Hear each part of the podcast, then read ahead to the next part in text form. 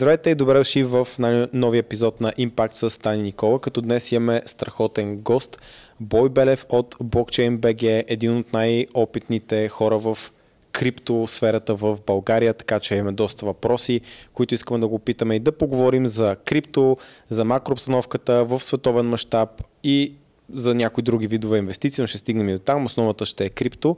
А, като трябва преди да продължим само да отбележим някои неща. Много набързо стан без да... Да, набързо. До официалната клипа може да намерите линк към нашата Patreon група, там може да ни подкрепите. Също така има и линкове към нашите други бизнеси, бизнес с добавки, Proof Nutrition. Ние сме спонсорите на това видео. Този път това видео не е спонсорирано само от нас и много се радвам да ви съобщя, че нашите приятели от SMS Bump вече са и наши партньори.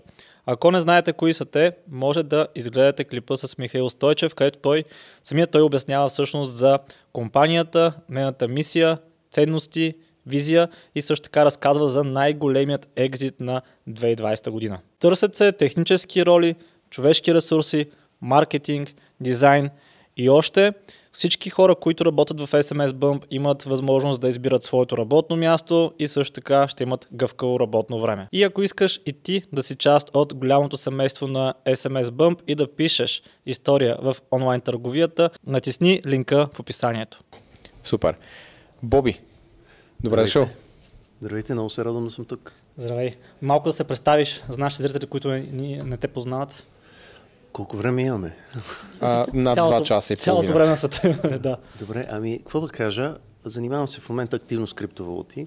От а, 2013 съм мега фен по темата. А, първо тогава имаше основно биткоин, сега има вече над 9000 други неща. А, от преди това съм един от основателите на Tavex в България. А, тогава с злато, идеята беше с злато да стартираме да работим. Оказа се, че и валутата е печелив бизнес. С годините и той потръгна доста.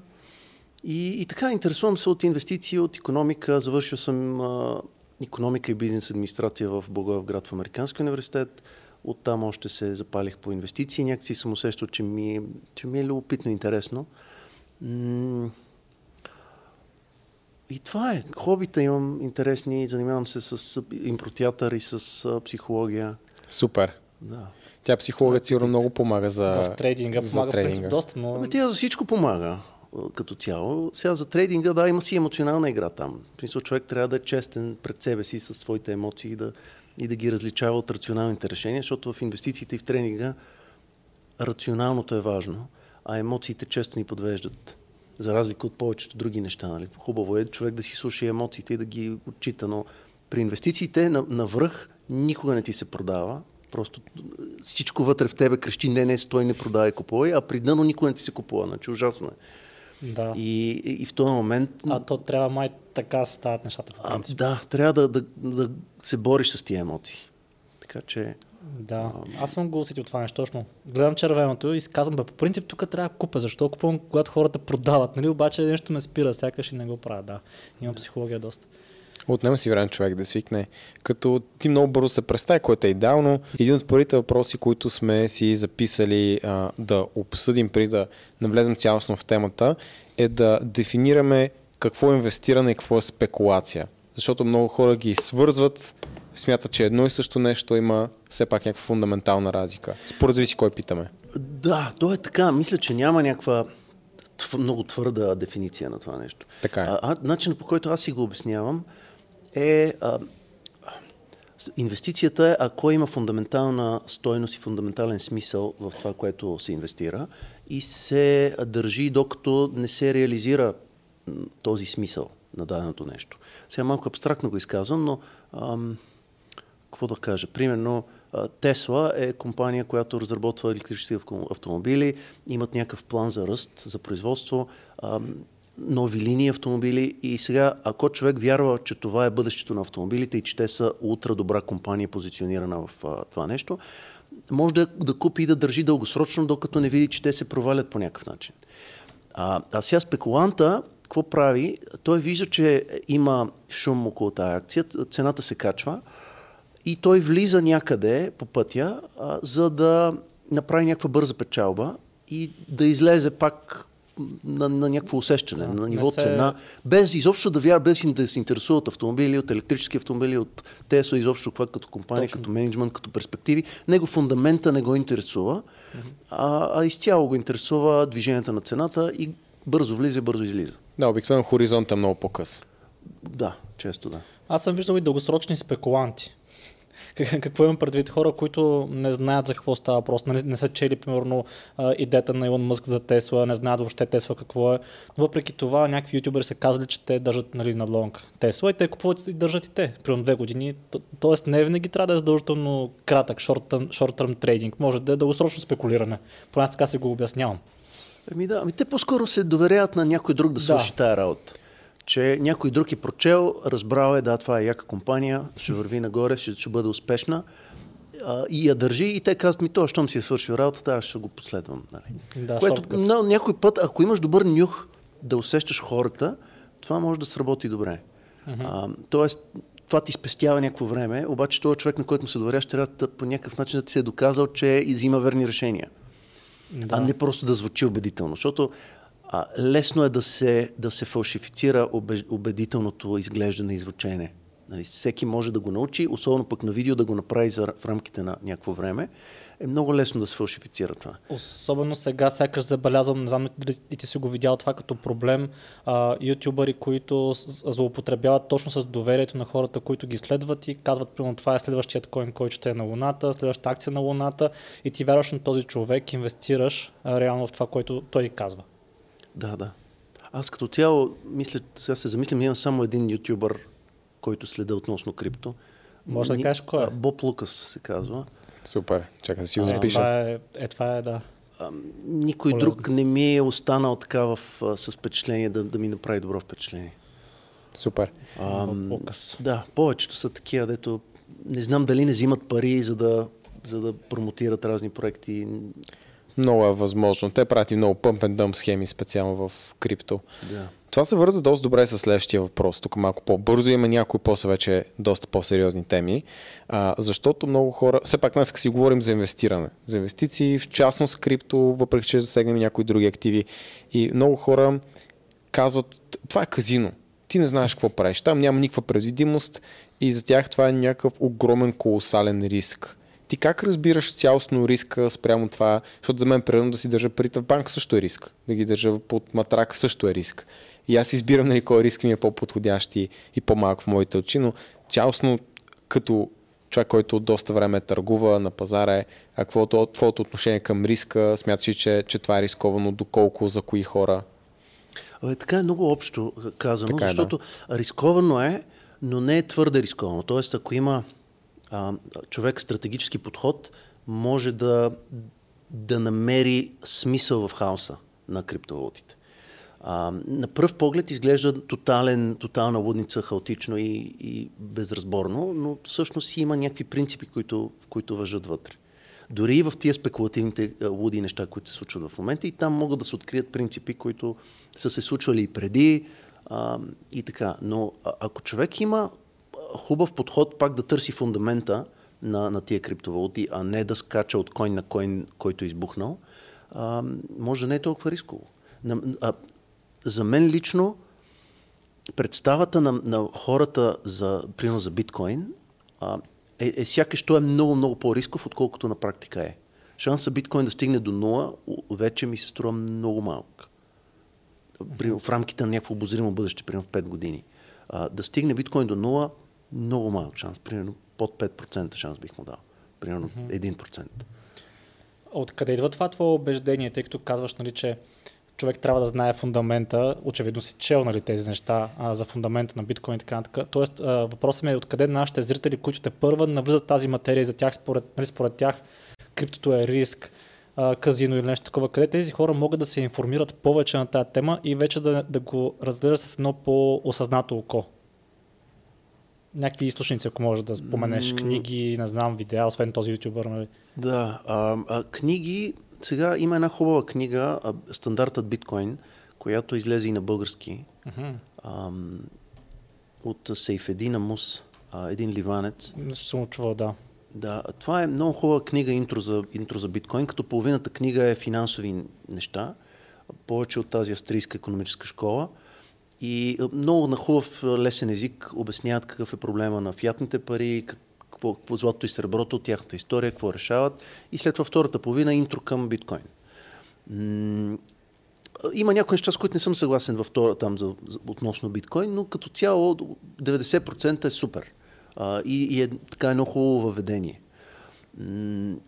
И това е нещо на български. Сега на български друго, а, сега а, не искам да си правя реклама, но а, скоро, буквално току-що започна курс на, на, на InvestPro, който направихме с, заедно с тях специално за инвестиране в крипто. Това е част от една по-голяма програма, но го има и отделно. Е, нека направим реклама. Вече е пуснат курса, така ли?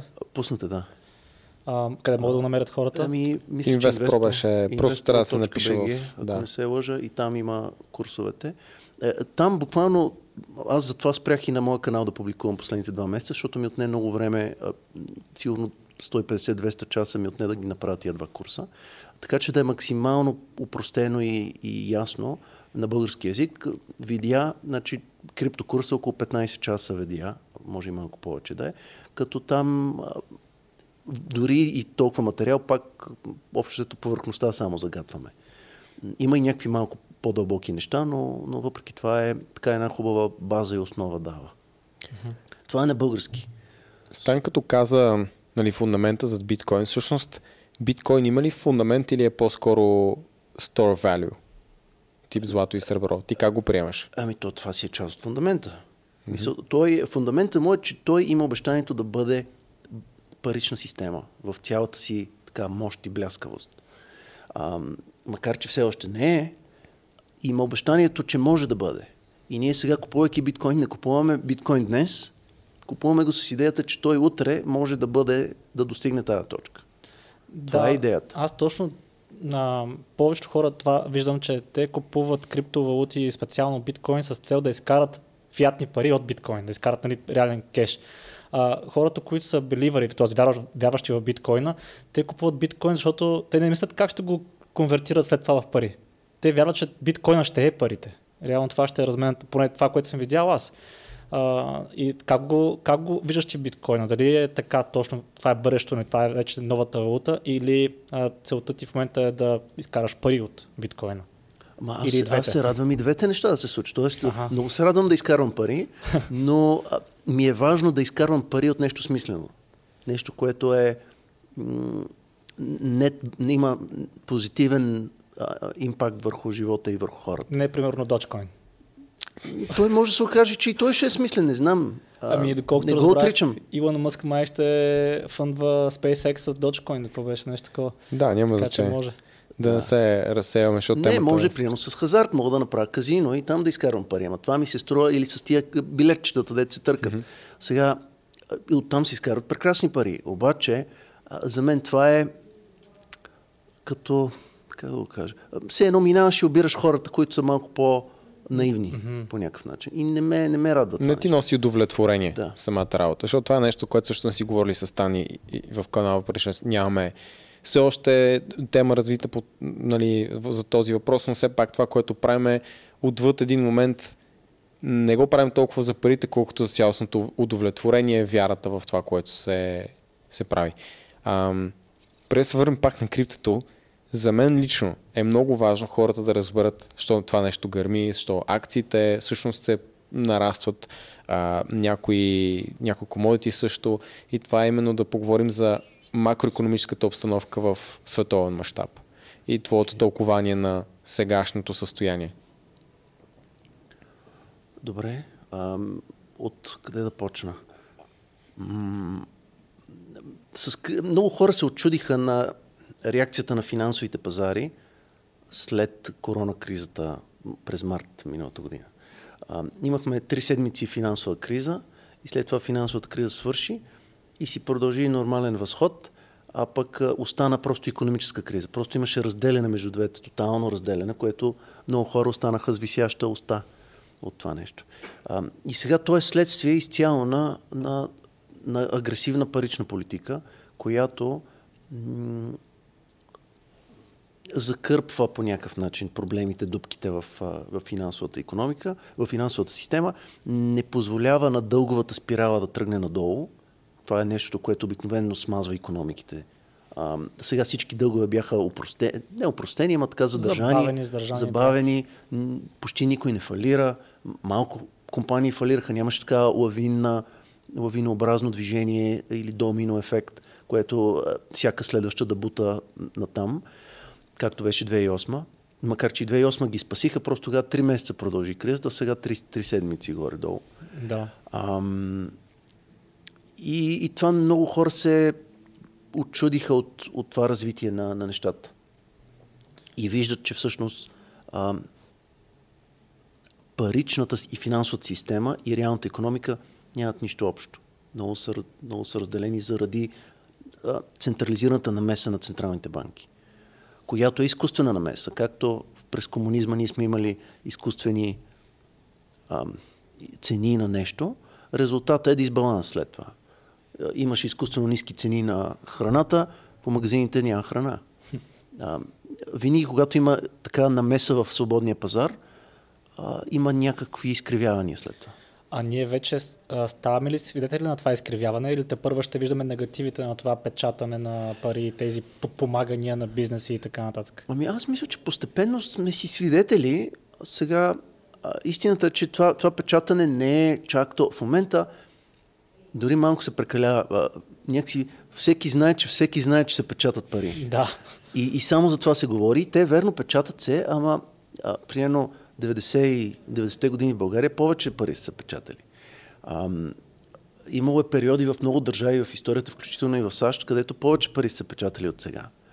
Ам, тоест, може да е много, много по-зле от това и централните банки все още имат, имат някакъв ресурс да, да, да пазят тази система и тази валута. Ам, така че Говори не са, няма да стане утре проблем. Говори за фиатните валути в момента. Да, за долара, за еврото. Да, в момента се очаква нали, някаква масивна инфлация и доколкото аз разбирам, хората се страхуват точно от тази инфлация и затова вкарват пари, директно взимат помощите директно отиват към пазара, към акциите или към крипто. Поне това съм видял аз. Да. Ами, къде много често инфлацията е и оправдание. Просто защото пазара върви нагоре и има много фомо и просто страха от инфлацията е едно такова прекрасно оправдание да, да набухаш всички пари в нещо което си е, аз също съм го направил, а, не го така порицавам, обаче а, имат още изстрели а, а, централните банки. Тоест, ако тръгне някаква съвсем безконтролна инфлация, те могат да я спрат. Няма проблем. Няма да има хиперинфлация утре, според мен. А, и те си казаха, ще пуснем така малко по-голяма, ако е необходимо. Имаме така търпение в момента. Обаче, какво стана преди няколко дена? Джанет Ялан каза, Абе, тук може би ще трябва да дигаме лихвите, ако да не прегре економиката. И всичко изведнъж реагира надолу. Злато, крипто, акции, всичко реагира. Да. И те си те го виждат. Това им дава увереност, че всъщност имат някакъв контрол над системата. Не е никой да не ги слуша и да не ги е бава за нищо. Така че имат, и, о, важни са още. А сега въпросът е, ако погледнем много дългосрочно, 50-100 години назад във времето и, и виждаме тренда какъв е, а, вероятно 50-100 години да не издържат тия а, фиатни валути. Дори и най-големите. А, но това, съм, това е много време. Да. А, въпросът е, че и темпа обаче, темпа на провалянето става все по-остър по някакъв начин, все по-голям. Така че не мога да предвида колко време ще отнеме, но няма да е, няма, няма да, е, да е малко. За много хора, като се спомене, че фиатните валути всъщност са, са провал, защото да кажем, ние не познаваме друго. Ние сме родени с там време, в което няма златен стандарт в България а, и сме изцяло на фиатни пари. Тя, за тях е странно, особено за по-младите, които са примерно на 19-20, защото има много млади хора, които са с дребни суми, но все пак инвестират в крипто, в акции и така нататък.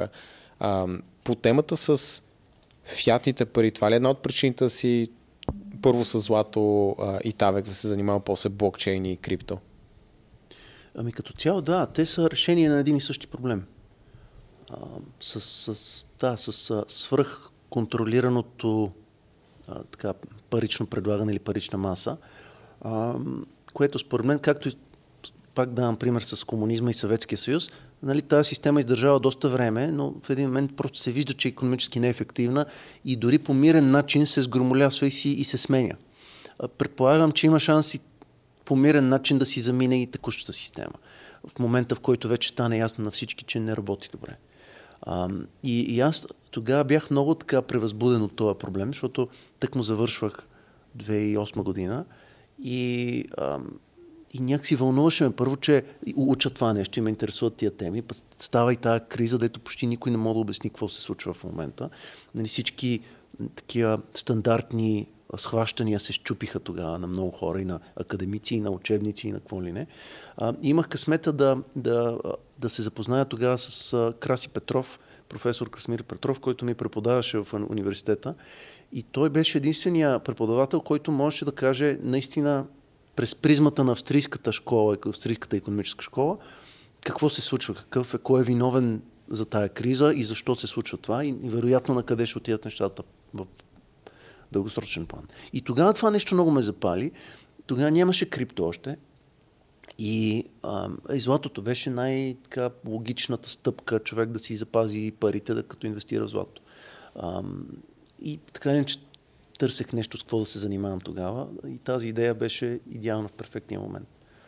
И, и тогава и хванахме хубав период. Златото от 2009 до 2011 направи много голям ръст и много така силен интерес имаше към него. И после влезе малко в мечи пазар. Малко, да, бая години. А, но въпреки това имаше интерес и след това. И сега има интерес към злато. През другите години също има То интерес. сега злато и крипто сякаш се бият за интерес. Абе, има го това нещо. Хем се бият, хем леко се и допълват. А, много Тоест? интересно. Ами защото криптото е а, така много силно волатилен актив, който ще пострада много при нова рецесия, ако има или някакви по-екстремни обстоятелства економически. А, а пък златото най-вероятно няма да пострада. То ще си задържи или ще се увеличи цената при някаква несигурност економическа. И съответно добра, добре се комбинират в портфел. Злато става малко като хедж. Да, става като хедж към криптото. А, а няма, няма по-добър хедж от златото, според мен. А, но в дългосрочен план пък, ако криптото е успешно, златото ще стане малко като среброто сега. А, ще остане на заден план, ще стане предишната, съвсем предишната система а, и постепенно ще залязва в съотношенията си. Всъщност така и така говорим за злато и за... Да, кажи. Само едно много бързо от, отбелязвам, защото за повечето хора, според мен, ако са сериозни с инвестирането, е много важно да разберат някои от нещата, които каза, защото ти няколко пъти даде референция към австрийската економическа школа, а повечето хора най-малкото не знаят, че има няколко школи. Има чикагска, австрийска и. Ами, да, основното е Кейнзиан на, на Да. този Джон Мейн- Мейнард Кейнс, Да. която е разликата всъщност е, че той а, пропагандира повече намеса от държавите към економиката. Тоест, когато има криза, те да стимулират, да харчат пари, да принтират пари, когато всичко е наред, те да, да издърпват паричната маса, да, да охлаждат економиката. А, което на, на теория звучи добре, както и комунизма на теория звучи добре, но на практика какво се получава? А, когато има криза, те наливат здраво, когато нещата върват на, на добре, се ослушват с дърпането обратно. И защото никой политик, той е тук за няколко години. Той, е, основната му цел е да бъде преизбран отново. Никой не иска да дръпне, защото му се е паднало на него хубави години и той да дръпне пари и да, и да свие економиката. Никой. И съответно, харченето продължава. Просто стимулите не са, на системата не са такива, че да работи това нещо. А, а австрийската економическа школа е много насочена към това да се, да се остави свободния пазар на мира и той да си върши работата. А, и аз съм много фен на това. И аз също да. да, свободния пазар сме ние. Всеки от нас да си взима решения за него си и да не му се налагат централни решения от държавата, а, които много често са с добри намерения, обаче не им се оглеждат вторичните и третичните последствия след тях. А, и, и така. Да. Това е основната Про- просто е много, много важно, защото примерно ти говориш от тази гледна точка, обаче аз, а, тъй като съм завършил финансиране, не че съм експерт и разбирам, това е друга тема, но пък а, моята, така да се каже, школа, от която аз произлизам е по-скоро а, Ке- Keynesian e- Economics. А, А това, според мен, за да може някой да осмисли какво случва в момента, е много важно да разбира и двете системи как работят. И аз казах, нали, имаше и още една школа, обаче ми бяга в момента от ума, а, която не е толкова популярна. Ами има и преди, че в училище се учи по-скоро кинзианския модел. Точно така, На да. намеса, нали? Да. Да, и това се чита за нормално Защото и за, звучи и за по-добре окей. на теория, сякаш и а, повечето хора, които са нали, по, на по-низко ниво, това ги устроя повече, тъй като повече намеса, нали, знаеш, взимаме от богатите, даваме на бедните уши, да. някакви такива неща, но Ами, има то- много то е, фактори. да. И, има го и това, че примерно, когато ти си на власт, с удоволствие, ако има някаква теория, която ти дава още повече правомощия, ще и се радваш. да. Ам, дава ти повече контрол. Па и ние като цяло и хората сме контрол фрикове. Всички искаме да имаме контрол. Страх ни е от неизвестното, страх ни е от непознатото, страх ни е от, от хаоса. И, а пък сега като кажеш свободния пазар, хората си представят а, а, Анархия. Анархия, Да, да. а е правилно. А то се оказва, че тя природата си е свършила работата. Ние всички имаме някакви определени стимули и няма да има то чак такъв голям хаос и, и проблеми, ако оставим м, пазара Да се малко- развива да натурално. се развива натурално, да.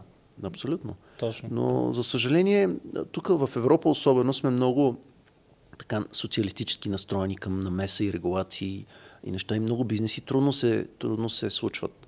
То- Това е една от причините криптото да избухва, защото финансовата система е толкова строго регулирана от толкова много години, а, че там няма никаква иновация. Крипто дава свобода. А криптото там правиш, днеска решаваш, правиш нов койн, нови, нов финансов инструмент, нов, никой не питаш, глобален пазар имаш, супер лесно. Това е иновация база, на стероиди и, и еволюция на стероиди. Просто неща, дето в природата отнемат някакви хиляди години, тук се случват е така за месеци.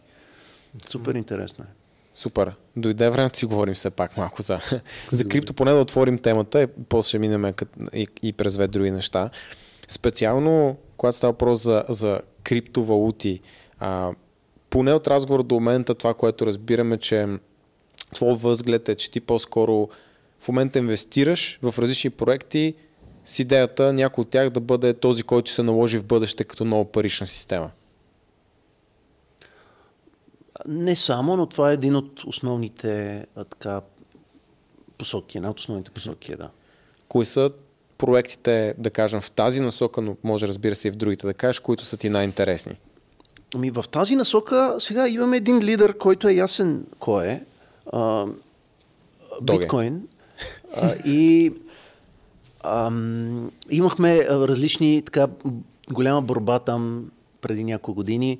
А, имаше раздвоения на, на мрежата, отклонения, биткоин кеш, биткоин SV, да. още някакви други. М, но се видя, че това ще е пътя. Нали, по, по този начин, по който е биткоин BTC, стария вариант. А сега има някакви спекулации, че понеже тези платформите за умни договори, като Ethereum, могат да станат по-полезни от, от биткоин, заради това, че те са програмируеми и върху тях вече може да се изгради цялата финансова система. Не само да има коин, който да е като резервна валута в тази система, ами цялата финансова система по начина, по който я познаваме сега, и по-ефективна да бъде изградена върху а, тая платформа и тя да е децентрализирана. А, има такива спекулации, че може някой от тия платформи да дръпне така а, първото място от биткоин, просто защото че е много по-полезна и по-желана от хората е така за използване. Тоест в момента пр- просто да кажем, че е много скъпо да пращаш биткоин към друг биткоин портфел, докато с тези да, съм другите... чувал, че е тромово, например, каквото и да означава това. Ами, Бавно. да, Транзакции са скъпо бавни. е, ама това, че е скъпо, не е, не е, защото това е решим проблем за в бъдеще. Ам, Етериум също е скъп в момента, дори често и по-скъп от биткоин напоследък, просто защото ам, това показва, че и много хора пък искат да го ползват и са склонни да ги плащат тия такси, само и само да я ползват тази мрежа, което е и хубав знак до някъде. А, има, да, има временно ам, такива bottlenecks, ам, ограничения, които не позволяват системата да работи перфектно, както и едно време а, нали, да свалиш една снимка от интернет, си сваляше е така на някакви частички. излизат. Да, и сега тия системи още са така. А, но ето 20 години по-късно гледаш HD филм на черни връх на телефона си а, и нямаш никакъв проблем. Така че а, въпрос на развитие е това. Сега, въп... това, което ще се наложи като една такава система, предполагам ще бъде това, което хората масово припознават като, като най-нужната, но- нужния криптоактив. за, за някакви цели. И, и подозирам, че може да се окаже, а, че Етериум или някой друг, който пък измести Етериум, ако стане наистина ултра по-полезен и удобен и мога да го залагаш, за да взимаш заеми и да, да го обменяш и, да, и неговата система така цъфти от хиляди проекти, може да се окаже по-желан от хората в дългосрочен план и да измести биткоин. Да, а, чувал съм, че а, Cardano и Ethereum могат да се, а, как кажа, Cardano може да изпревари Ethereum, дали това е вярно или... Мисъл, Ами, да се на теория може. Интересно е, че не знам защо Cardano имат много силна маркетинг мрежа, а пък те реално не са направили нищо а, до момента. Нямат много силна екосистема, няма работещи проекти, още смарт контрактите не работят върху тях. А, така хора, които са технически грамотни от моето обкръжение, не, не го харесват, защото е написано на сложен език. А, твърде академ- академично изглежда на, на повечето хора.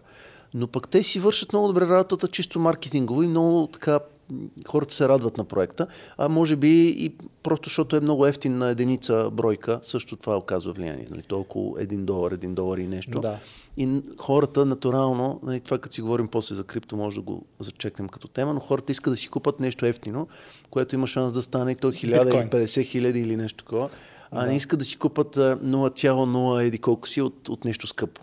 Искат да си купат 500 хиляда бройки, колкото може повече. Да.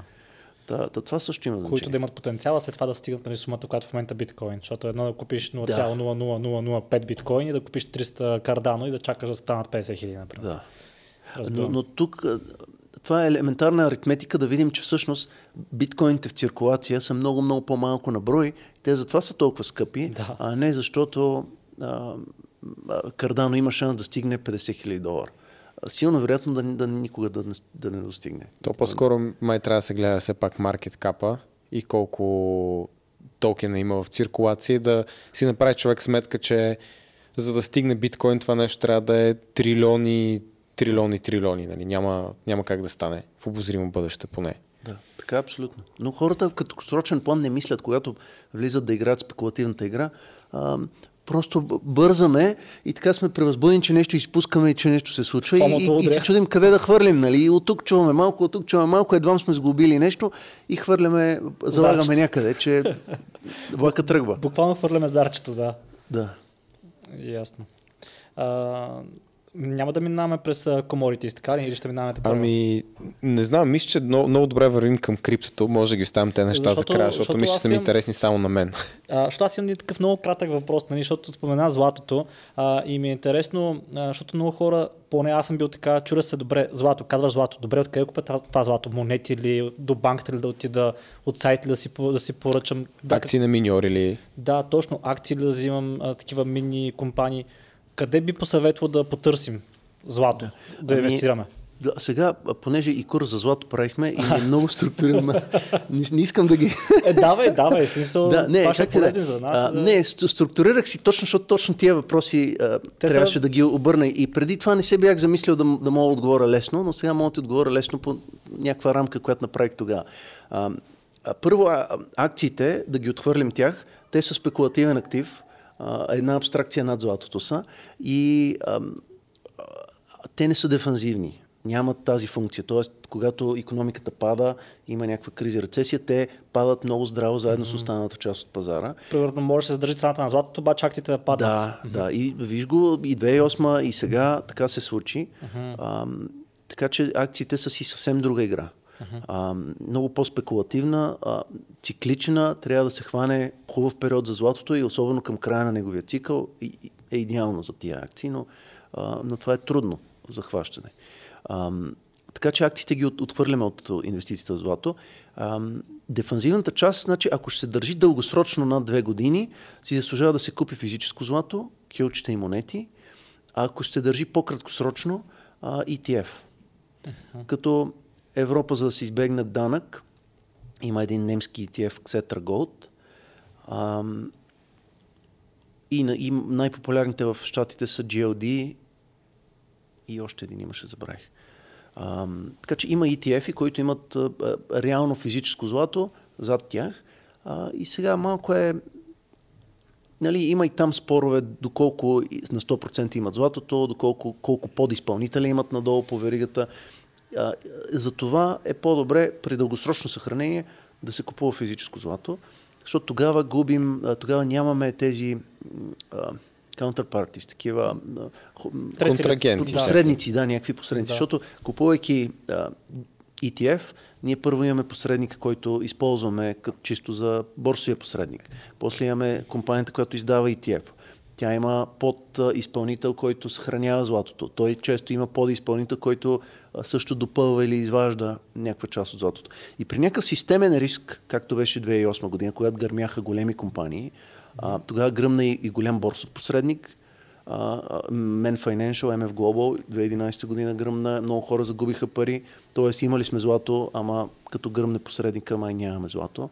А, гърмяха големи банки, а, така че в такава обстановка физическото злато поне знаем, че има шанс да е при нас. Сега той пак обикновено не е съвсем съвсем при нас, защото не е безопасно, трябва да го държим в трезор. Някъде да ползваме, примерно, българските банки за съхранение, но поне банк, тези банки са ни под ръка, ако нещо се разшуми и стане проблем, може да ти да си го вземем, да си го скрием другаде или изобщо имаме достъп до него. Ако стане война, не дай си Боже, или сега както беше пандемията, физическото злато е много по-ценно от, от електронното. А засегнали ли сте кои точно монети, тъй като и там, доколкото знам, има малко да, пипкавост? там има пипкаво е, но не прекалено много. Има, а, специално за българския пазар, има а, четири монети от една унция, които са обикновено подходящи. И как се избират те? Избират се така, че маржа между цена купува и цена продава да е максимално малък. А, така че хем да е относително ефтина на, на продажна цена, хем да се изкупува обратно на, на актуална цена, а не като скрап или като нещо друго. А, има четири монети от една унция. Това са американски орел. Не, той не беше. А, секунда. Австралийско кенгуру, Да, точно. кленов лист, канадски, Виенска филхармония и Крюгерант. Така, от малките монетки, за по... а, Една унция е някъде около 3000 лева в момента, грубо казано. Малките, около 500 лева, са тези Наполеони. А, те са били в обращение, едни малки монети, 6,45 грама тежат, 5,8 чисто злато има в тях.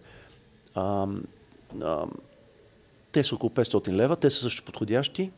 А, и също така кюлчета от 50 и 100 грама на швейцарски рафинери. Да. Вълкамби, Памп, А в този курс е засегнато това нещо или? да. Супер. Добре. Добре, като това- говорим за злато, трябва да говорим и за сребро, са няма как. Да. Там под, предполагам, че подходът е същия или ETF. А, не, малко е различен, защото среброто, среброто е пак доста по-спекулативно, има малко повече цикличност в него и то, то също не е дефанзивен актив, според мен. А, то също а, пада рязко по време на кризи а, и не можем да разчитаме на него а, и трябва да го разглеждаме повече като суровина, отколкото като паричен актив. Защото то е било а, така, като резервна валута и централни банки са го държали преди над 100 и кусор години. Преди 100 години последно Китай и Хонг-Конг се махат от сребърния стандарт, а, а, а там Европа и, и Штатите още 19 век някъде. Така че от много години то не се ползва като пари. Останало е, нали, спомена за това, че среброто е и пари, обаче с годините все по, по-малко се възприема като такова и затова това се вижда и в съотношението злато-сребро. Е, Тук преди две години достигна някакъв рекорд, даже или преди една година беше. Рекордно а, слабо беше среброто спрямо, Спрямо златото. златото. Да. Мисля, че беше съвсем наскоро, когато злато беше 2000, беше 25 долара, ако не се лъжа. Да, Среброто и беше нещо от сорта на едно към 200 Едно съотношението. към 200 много ми се струва, примерно едно към 120, нещо е такова. Да, мисля, че беше беше. такова. Беше, беше фрапантно. Двуцифрено да. или близо И трицифрено. това беше рекордно, да, рекордно високо съотношение в полза на, на златото.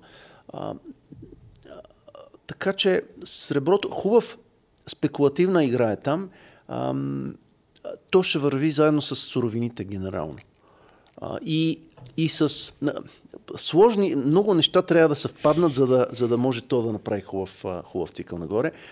Познавам страшно много хора, които са се опарвали във времето с сребро, включително и аз. А, и среброто също е една от тия активи, дето може да си го купиш и десетилетия наред да го държиш без да си на печалба. Което няма да се случи с а, акции, вероятно. При Като повечето. слушаме отказа вече от среброто 100%. А, Хубавото е, че точно сега изглежда сякаш е много добър момент за сребро. Чисто технически погледнато как се движат суровините, те сега избухват покрай а, идеята за тази инфлация. От дълго време те си правят някаква база и сега пробиват и меда и а, там и, и петрола се върна и, и какво ли не. А, така че има голям шанс да се представят добре идните години, но е много трудно да се предвиди това. Аз, аз не знам как. И дори хората, които гледам, примерно Джим Роджерс, ми е един от идолите нали, на тази тема. Той е а, такъв стар инвеститор. С Сорос едно време са направили първия си фонд. 70-те години там е бил а, гуру на, на commodities, на суровините. И той, аз както го гледам, примерно 2008 година, той едно и също говори всяка година. Сега всички суровини ще избухват. Няма фермери по света, няма не знам си какво, суровините трябва да избухват. И те, да, няколко години избухваха, после 10 години си седат надолу. И Питър Шиф така говори от 2007 и, да, и Питър Шиф, така. Да. И този, как се казваше, от goldsilver.com, Майк Малони. Да, и те, те са... Всичките, да. Те са... Е, са този месец избухва. Е, е са идва от, от 5 е, години. Той Питър Шиф доста хепаше май биткоина също, ако не се да, лъжа, ама... те се караха да, там и се Да, прави реклама според мен. Да, и според мен. Защото няма кой да говори срещу биткоините и има трибуна, няма кой да отиде. и е като безплатна реклама. Среброто има все пак някакви а, индустриален, индустриално ползване, обаче пък доколкото разбирам, самата циркулация доста, има, има доста налично просто, не е толкова скарс, не е толкова ами има, малко. да, има и отделно, че все пак, то ако няма паричната си функция, ам, суровините имат едно такова свойство да се, да се да постигат баланс бързо и после да остават в този баланс. А, защото ако много се качи цената на някаква суровина, първо, че става много доходоносно да се произвежда и производството се увеличава здраво. И после те, които го ползват за електроника или за нещо, гледат да го заместят с нещо по-ефтино, защото обикновено има с какво да се замести. И се, някакси търсенето и предлагане се балансира а, и обикновено те се движат на някакви спайкове, такива нагоре много рязко и, и после или коригира, или някакси се задържа mm-hmm. така плоско дълго време. Тоест за store value може да свърши някаква работа. Абе, за... в, в период на инфлация би трябвало и да е окей, okay, защото в този период всички суровини върват. Ама много е трудно, пак казвам, да, да предвидим в кой, кога започва хубав цикъл на суровините, който ще е дългосрочен. Mm-hmm. 70-те години е имало хубав цикъл, тук около от, от 2000 до 2008-2011 има хубав цикъл. Сега има много предпоставки отново да започне някакъв, примерно, 5-10 годишен цикъл. А, говоря се за супер цикъл на суровините. Възможно е, но, но как да го... Рисково ми е малко. Тоест би го сложил в графата ми на портфела рискови инвестиции. По-рисково, да. А не дефанзивни. Златото ще го сложа в дефанзивни. Mm-hmm. Защото ако златото беше само суровина за, за индустрията, то още ще струва много по-малко, отколкото струва в момента. То в момента цялата му капитализация е 10-11 трилиона долара. Това е страшно много за, за суровина, която би се използвала само в в а, индустрията. Да. то по-скоро нали, държат го инвеститори, фондове, централни банки, държави и така нататък. Като говорим за портфел, нали ти каза, ето, това е в рисковата, това е дефанзивно. А, акциите, то зависи от акцията, нали, но, но ти къде ги слагаш в един портфел? Да, предполагам в акции инвестираш също. Абе, в момента нямам акции. Зиро, никакви? Не. А, последно Wow, имах а, златни а, такива а, златодобивни компании, които си играя с тях от толкова години. И, и те избухнаха тъкмо. Ами не знам не, колко си избухнали, аз ги продавах. Не избухнали, е, малко скочиха секс. Абе... Аз ги замених за крипто а, някъде октомври, началото на октомври. Миналата което, 2020 година. Да. Добро решение, май каза добро решение. А, просто защото осъзнах, че писна ми, значи тия акции от много време ги чакам. Аз почнах едни от първите ми си заделени пари Даже най-най-първата ми инвестиция в живота беше в, в такива акции. Тогава ме отрязаха ми главата тотално. След това, първият момент, в който започнах да спестявам вече някакви по-сериозни пари, пак вложих в такива акции, което беше септември 2011 година, точно на върха на, на златото. А, и, и тук последните години, когато съм купувал, имам някаква печалба от тях, ама нали, някаква скромна на фона на това, което в криптото се случва. И, и установих, че те всъщност те сами от рисковата част на портфела. И предположение, че криптото е толкова потенциално и в този момент беше толкова вече на ръба да избухне, си казвам, аз така не че поемам риск, дай поне да, да, да сложа там, където възвръщаемостта ще бъде много по-голяма. така че а, разкарах всичко там а, и нямам акции. А, да. Това, да, аз имам преди отвъд зло, акции на златодобивни да. компании. В смисъл, дали имаш, примерно, големи дивидендни компании, не, нямам, такива нямам, сигурни нямам, инвестиции. Е да. Нямам никакви, обаче така почвам да се оглеждам, че в един момент, ще, може би, ще трябва да, да от, когато ребалансирам част от криптопечалбите към нещо друго, ще трябва да взема и такива. Но истината, че там нямам свръх много опит. Така, пробвал съм различни неща, но не ми е толкова комфортно а, и ги разделям на две основно, такива а, как да кажа, пак по-рискови, по-перспективни такива компании, growth stocks, така наречените. Mm-hmm. А, и другите, които са по-установени и по-дефанзивни, които могат да имат дивиденти или, или са вече по-установени големи примерно бизнеси. Примерно ExxonMobil, Chevron, така, така. А, примерно. Макар, че част от тия пък могат да бъдат а, с тези, които са установени е много деликатно, защото може да се окаже, че са от потърпевшите а, а, на иновациите. Да. Те Тоест, по-скоро consumer staples, те са дефанзивни, healthcare. Също да, да. Примерно телеком, да кажем, в момента mm. ми струва супер добра дефанзивна инвестиция, защото ясно е, че ще продължим да ползваме тия услуги, няма кой да ги дизръпне и да ги разкара скоро. Ей, ти се справя много добре. Да. А, и, постигнали са някаква зрялост вече, населението притежава такива услуги, ползва ги, няма да спре ги ползва и да има криза, пак ще ползваме интернет. А, такива ми харесват, примерно. Макдоналдс по някаква причина се оказа много добра дефанзивна а, акция също. Но, но примерно тия, е, тия енергията, петролните, да. леко ме е страх да ги купувам. Ами те доста ги удари по време на короната, беше така. Право да, долу. короната жестоко ги удари, ама сега това па е някакво събитие, дете не мога да предвидим, нали, че, че се случва. За щастие се върнаха доста добре. Но сега да гледам, че от началото на тази година те Energy Stock са най-добре представителите, а, така най-порасналите, след това са Financials които, които пък също как да ги купувам при положение, че криптото ще ми заде хляба, ама жестоко а, следващите години. а, и, а, тоест, да, там е опасно човек да не попадне в нещо, което е много, има шанс да бъде порязано от, от иновация, от технология, която сега излиза. А иновация в момента има много. Много, да. много се кефа на тая мацка Кати Луд, да. Мисля, че mm. знаете и, и ние се кефим палантира, затова съм загуба сега заради нея. тя много нашумя. Това малко е притеснително, защото много нашумя тук миналата година, защото тя, тя беше от малкото хора, които и, и тогава излезе, и март, април месец миналата година, когато всички бяха супер страхливи, тя излезе и каза, според нас ще има V-shape recovery, нещата ще се върнат, тук ситуацията е овладяна, няма от какво да се притесняваме. И, и тя се оказа, от всички хора, които аз следа, тя се оказа единствена права. Казват пророчицата на нея. Катя да. от пророчицата, да. Да. И сега като пусне видео и веднага има 300 хиляди гледания а, на другия ден, приемат с а, макропрогнози и такива неща. Да. А, сега, а, което обикновено някой като много нашуми, не му се отразява добре после на, на представянията. Mm-hmm. А, не знам, мога само да, да гадая защо, но така да би го вземал и това с, с така доза... Щипка сол. Щипка сол. Но, но тия нейните ги слагам пак от по-офанзивната част на портфолио. На, на, на Кати от портфолиото или? Моля? На Кати от портфолиото. Е, да, те си офанзивни, защото те да. са по-високо рискови. По-високо рискови са. И сега, ако има портфел а, с акции, вече човек изпрямо останалите неща, изпрямо дохода си, изпрямо възрастта си, спрямо толеранса към риск, а, и спрямо размера на цялото портфолио. Много са факторите, които трябва да влияят на това какви пропорции да си сложи, нали? колко да са рискови, колко да са дефанзивни. най-важно е да се чувства добре и да, да спи спокойно, но също време и да, и да не е прекалено дефанзивен, пък да пропуска ползи. Но това е много индивидуално решение, нали, как точно да се разпредели на портфолио. Ами, аз честно казвам, като един по-млад човек, аз съм малко по-офанзивен. Аз видя Катило какво казва и съм Юруш.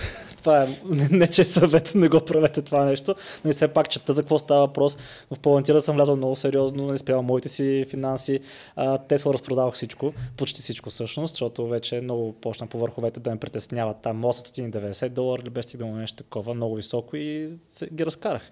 А, та, аз съм по-скоро така, защото съм по-млад, но ако бях на примерно 50, 60 години, бих се старал да си запазя парите, които съм, за които съм работил толкова време. Там се бориш за друга цел. Просто. Точно, да. Зависи инвестиционния хоризонт вас, какъв е. Зависи от хората. Зависи, да. Зависи от дохода, зависи от, изобщо от идеите, от, от желанията на човека, нали, какво иска да постигне. Но, но все пак трябва, трябва да се гледат и двете неща. Колко съм офанзивен и колко съм дефанзивен. Да. Така Но че просто да си имаме баланс. Интересна е твоята перспектива. Повече хора биха казали, че криптото е много по-рисково и опасно, а ти точно обратното. Не, Акциите не, са не, много не, рискови. не, не, не, не, не, не ги сравнявам двете. Тоест, ние сега си говорим за акции и затова казвам, тези акции технологичните са по-рискови от а, другите, тия value stocks, дето Да, са мисълта ми е, че големи. просто каза, че акциите са ти били прекалено рисковани сякаш и си решил да махне всичко от там. А, Това беше за, за а, Генерално. златодобивните. Аха, аха, ясно. Те са Тогава нямах други, рискови. пак нямах други акции преди, преди това. Ама има преди, че тя, аз съм малко изключение, защото на мен живота ви, ми е минал да се занимавам с пари, парични системи, с злато, с валути и такива неща и с крипто от много рано съм го хванал. И, и там ми е експертизата. Uh-huh. Много ме кефи катилът, от много време я гледам. И Тесла, и, и други неща, подобни около нея, обаче не ги разбирам. И, и нямам времето, сърби ме да, да ги разчувъркам, но нямам времето и капацитета да влезна в детайли и затова не ми е комфортно да ги държа а, толкова много. А, и предпочитам да, да слагам там, където, където имам а, увереност, че, че знам какво се случва. Така е добре. Ами- Да инвестираш в това, което разбираш все пак. Да, защото ти дава, аз го описвам като, когато влизат и хора при нас, нови инвеститори, ако, а, ако влезеш в някакъв, условно в криптото, все едно а, си сядаш на такова влакче на ужасите, такова, дето е така прави. Ролер костър, да, трябва да вярваш в Ролер- това, което. Да, и сега, ако нямаш увереността, че това нещо има смисъл и то дългосрочно ще оцелее и ще продължи, означава, че все едно сядаш и не си слагаш тук предпазните колани и, и това някъде ще те отвее и ще те изкара а, в най-неподходящия момент и ще пострадаш. Докато а, това да го, да го разбираш, защо има, има смисъл а, технология и, и, и да, да, да, вътрешно да усещаш силно, че тя ще оцелее и ще, ще се развива, това ти дава стабилността, на която се държиш, когато има сътресения. Да, т.е. падне ли, като е долу, не се притесняваш, тъй като знаеш, че това е бъдещето и ще избуташ. да, абе, пак. притесняваш се, но по-малко се притесняваш. Е, да, Ня- да, нищо сигурно няма. Тогава как мислиш да не се как да, да защото- ребалансираш, а не как да излизаш веднага, махай всичко. Да, да. А ето при нас съм, аз в моя опит, като съм влагал в неща, които не разбирам, не мога... Примерно излизам по-рано или излизам на някаква малка загуба или не ми е добра инвестицията. Влизам съм във всякакви комодити, там в кафе, захар, какви ли не глупости. А в, преди тук нашумяха тия марихуана стокс там в О, Канада. да, и аз там съм навътре, да. А, така.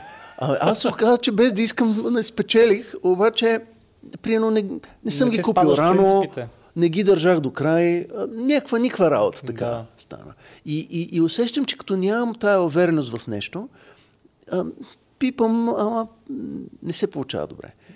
А, и затова криптото, понеже разбирам го, разбираш. следа го от много години, разбирам фундаментално проблема, който той решава, а, и ми е спокойно. Ти всъщност а, претърпя ли предният спад на цикъла? Т.е. беше ли вътре в крипто на предният спад? Абе, на предния не бях до край. В смисъл, вече бях излезнал, аз излизах дълго време. А, но по-предния го претърпях. 2014. Да. Ми, То бяха 14 и 15. 2014, 2017 ли беше след това или кога? Еми, 13-та беше голямо избухване, а, след това 17-та и сега. Това е, това е четвърто всъщност. 11-та има голямо избухване. Да, защото аз не, не съм ги следил и не знам честно казано кога бяха тези пикове, спадове. Да. За 2017 знам, че имаше пик, но да. Болезнено е и, и има преди, че криптото относително бързо се възстановява. А, в смисъл това са няколко години, примерно 2-3 години най-много. А, и пак се усеща дълго. Ами ако трябва да чакаш нещо 10 години. 10 години. Злато и сребро. Да, примерно. Как? Уран. Много хора, всякакви такива. Суровините са опасни от тази гледна точка, но, но пък, най както са опасни сега, точно изглежда, че, че и може би са много хора в момент. Но пак мен, мен би ми било страх да вкарам много пари в суровини, примерно 50% от портфела или нещо такова. Просто нямам тази увереност. Моя 40% суровини в момента. Аз съм Ти си смел. по-рази, по-смел да кажем, да. По- по-глупав също може да се каже. Добре, да си поговорим вече по-масштабно за, за крипто. Аз имам един въпрос, който ми е доста интересен, защото започнах да покрай наш общ приятел да гледам малко повече а, на фундамента за всеки проект. Нали, какво се опитват да направят тези хора, въпреки че технологически не мога да го разбера. Кои са в момента интересните за теб проекти, които имат някакъв фундамент? Ами, сега, освен биткоин и етериум, в които има най-много развитие генерално, а, има така интересни конкуренти на етериум, които а, чисто така циклично се представят добре, просто защото сме в тази спекулативна фаза на, на, на криптоцикъла. М- там интересни са Solana, Binance, ам, Polkadot, Cosmos. Ам, има още, които... А, да, има още, но да кажем... Те са достатъчни, защото сега всички си я купат така или иначе. Да, да, не се ги. разпростират Бе, много. Те вече бая се дигнаха, не знам Да. в момента. В момента, нали, аз ги казвам, това са нещата, в които ние сме инвестирали, но Са вече доста високо. да, всичко зависи. Значи, тук колкото и най- така, така, обещаващия проект да купиш в момента, всичко зависи от целия криптоцикъл. Дали ще продължи върви нагоре или няма да продължи. А, а пък той зависи от макроекономиката. Така че всичко е навързано и се стига до макроекономиката, която па най-много зависи от, от паричната политика на централните банки. Да, аз не знам защо в момента, защото няколко пъти споменахме крип- криптоцикъл, не знам защо, но много хора от, ня... от някъде съм чувал се септември, септември, септември, септември. Какъв е този врик септември?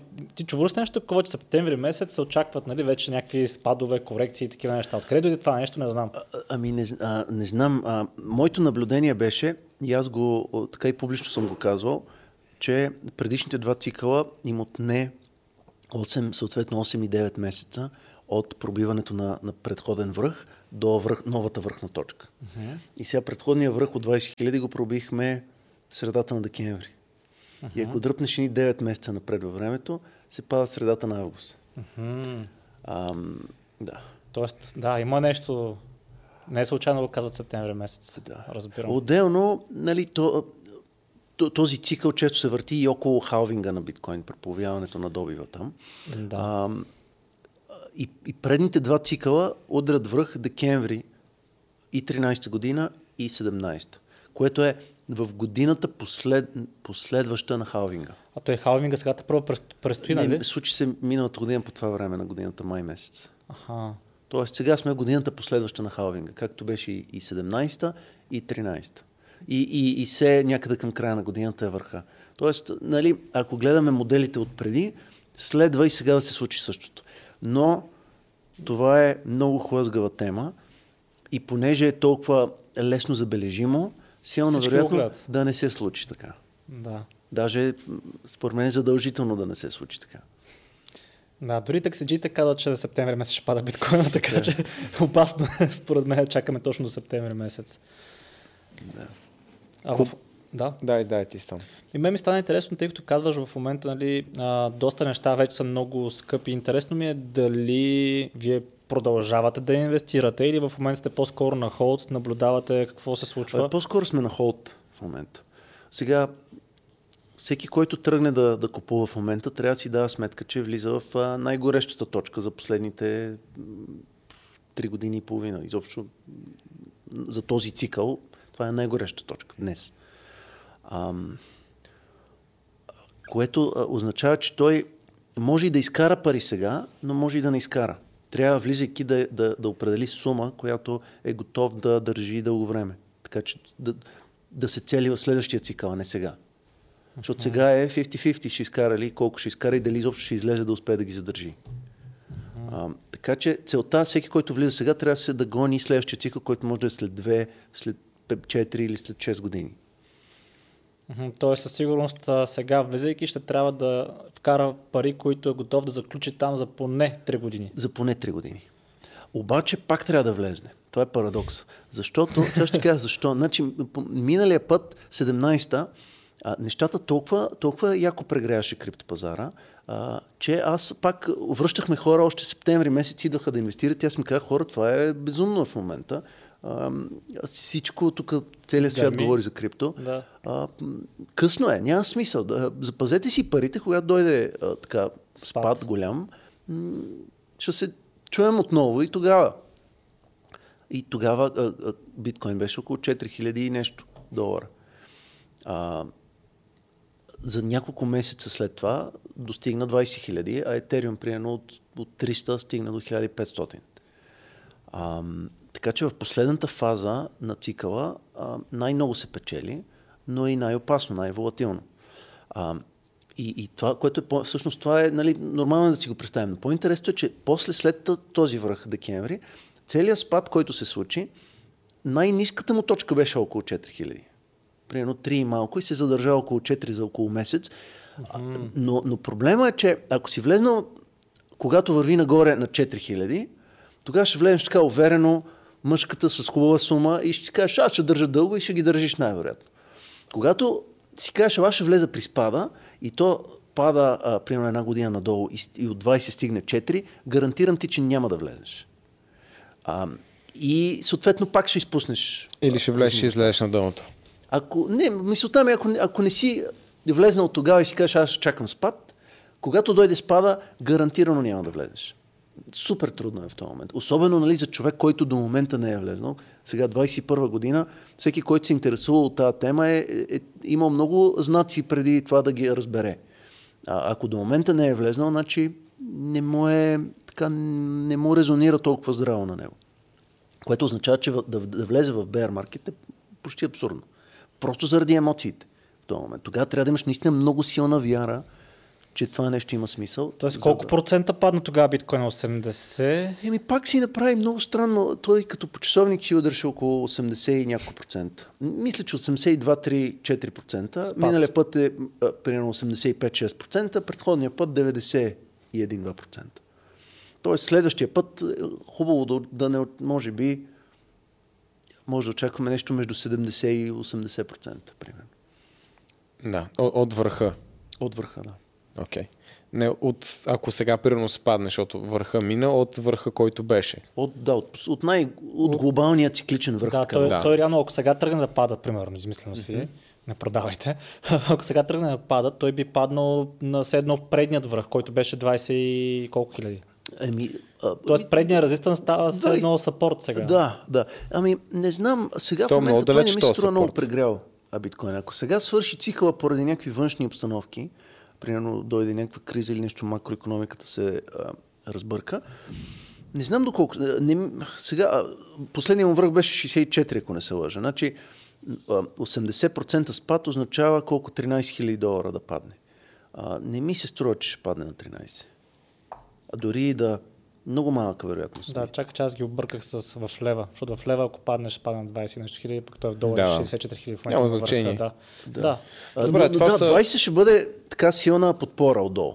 Да, това са да. някакви нали, спекулации. Да, догадки, нали, смисъл това е някакъв гестимейт, както се казва, но за да има по-конкретни неща, предлагам да, да приемем към вече по-интересни криптовъпроси с а, нашумяли последни а, трендове, хората влизат в какви не глупости, но, но тя ги обсъдихме, нали, смисъл интересните проекти, които ти казват, не са толкова много, не са 9000 със сигурност, а са някои, които имат някакъв фундамент и е добре всеки се запознае какво прави Polkadot, каква му е идеята, какво прави Cardano, Solana, нали, всички те, които бяха изброени. А, обаче напоследък се появи един тренд, който избухна за много време това са NFT-та. Okay. Може да разкажеш малко повече на хората, които нямат идея какво е това. Аз честно казвам нямам голяма идея, наистина. Аз имам бегла идея, но, но все пак за, за всички. Да. да. Някакво общение. Ами, виж аз не мога да кажа, че съм някакъв ултра експерт на, на ниво NFT-та. Наблюдавам горе-долу какво се случва. М- интересно ми е, а, но и аз имам повече въпроси, отколкото отговори. а, а сега, това е едно от изискванията за парите е да бъдат fungible, да бъдат такива еднородни. Примерно да ти изкараме ни 5 лева или други 5 лева, няма да има значение за теб, кой от двете ще вземеш. Примерно. Да. А, и сега, тук се, има идеята, че в, в криптото може да направиш и non-fungible, нееднородни токени, всеки от тях да си е уникален за нещо и да е разпознаваем. И сега а, и, може да излиза някакво приложение на тия а, а, уникални токени. Примерно, понеже изкуството е уникално, а, а, но не само. Някои по, по-така елементарни неща също са уникални. Примерно имотния регистр. А, може да направиш имотен, имотния регистр до България или където и да е. А, изцяло по такъв начин, като на всеки парцел му лепнеш един токен а, и след това собствеността на парцела да бъде реално собствеността на токена, който да е дигитален, а не да мъкнеш някакви нотариални актове. А, и когато искаш да го преведеш на някой при продажба, да прехвърляш дигиталния токен от твоя портфел и това да е имота. Mm-hmm. И така да се пази целият регистр на супер по-безопасно а, и по-прозрачно място, отколкото българския търговски или там, може и търговски регистр, също фирмите са уникални. А, търговски регистр и имотен регистр са а, топ апликациите за NFT-та в, на държавно ниво.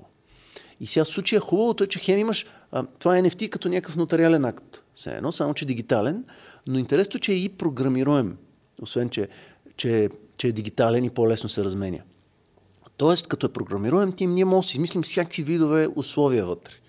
Примерно, ако аз създам сега за имоти ще е по-трудно, ама примерно ако аз създам някакъв, някакво изкуство и, и собствеността му се разменя чрез тази дигитална работа, а, може така да го програмираме, че ти когато го продаваш, да има някаква, някаква комисионна mm-hmm. да остава и за бъдеще при мен. Като автор. Да, това беше едно от приложенията, които четох. Тоест, ако аз направя, да кажем, програма за фитнес, защото един от нашите Patreon последователи предложи да направи някакви NFT-та на, на канала.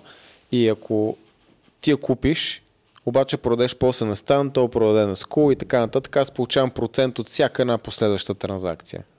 Да, възможно е, докато приено с сегашни нормални права, може да е малко по-сложно да се направи това. Тук ще бъде просто автоматизирано.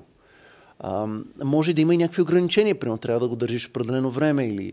А, тук вече фантазията на хората ще, ще намери какви рамки да си слагат, понеже това е програмируем нотариален акт, а не е обикновен. А, и сега появяват все пък някакви, защото на, на физически изкуство няма, но понеже ти го притежаваш физически, реално ти трябва дигитална репрезентация на, на това. Аз като ти го продам, тебе ще донеса тази картина и ще я дам. И това е физическото нещо. Обаче, когато има дигитален арт, там няма собственик, защото то е дигитално и всеки може да го копира и да си го, да си го разпространява. А, и сега се измисля начин, по който това дигитален, дигитално изкуство да влезе в някакъв архив, примерно, в някакъв блокчейн архив, дали е върху Ethereum или някакъв друг проект, и в рамките на него да се знае кой е собственик на, на, на този арт.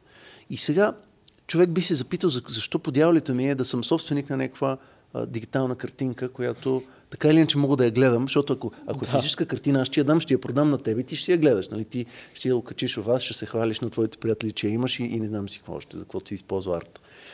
А, обаче през дигиталните неща всички ги имаме. И сега за какво ми е да аз да знам, че аз го притежавам? А, и аз съм намерил два отговора на въпроса. Единият е, че евентуално може да се ползва в тези а, такива open world виртуални а, светове, които поради някаква причина стават все по-популярни. Да. Аз не съм много задълбава в тях, но виждам, че хора се кефат, купуват си някакви имоти там, правят си някакви виртуални неща, ходят, оглеждат другите хора какво имат. Като някакъв паралелен живот се живее. И, и такива неща се развиват и примерно това, който купи най-голямата картина, там най-скъпата за 70 милиона, той там ще изложи на някакъв от тия виртуалните или където изобщо, може би на всички виртуални, където има пространство, купил, купил си имот и ще изложи тая картина и сега всеки, който отиде, може дори да може да трябва да му и плати и да ходи да я разгледа. В такава въображаема галерия се носи. Да, да. Което е интересно. Нали? Аз сега не го разбирам, но не искам веднага да го заклима като грешно или като някаква глупост. Защото има много неща, които не разбирам, пък се оказва, че са, че са смислени. А, а другото нещо, което се сещаме е просто за статус.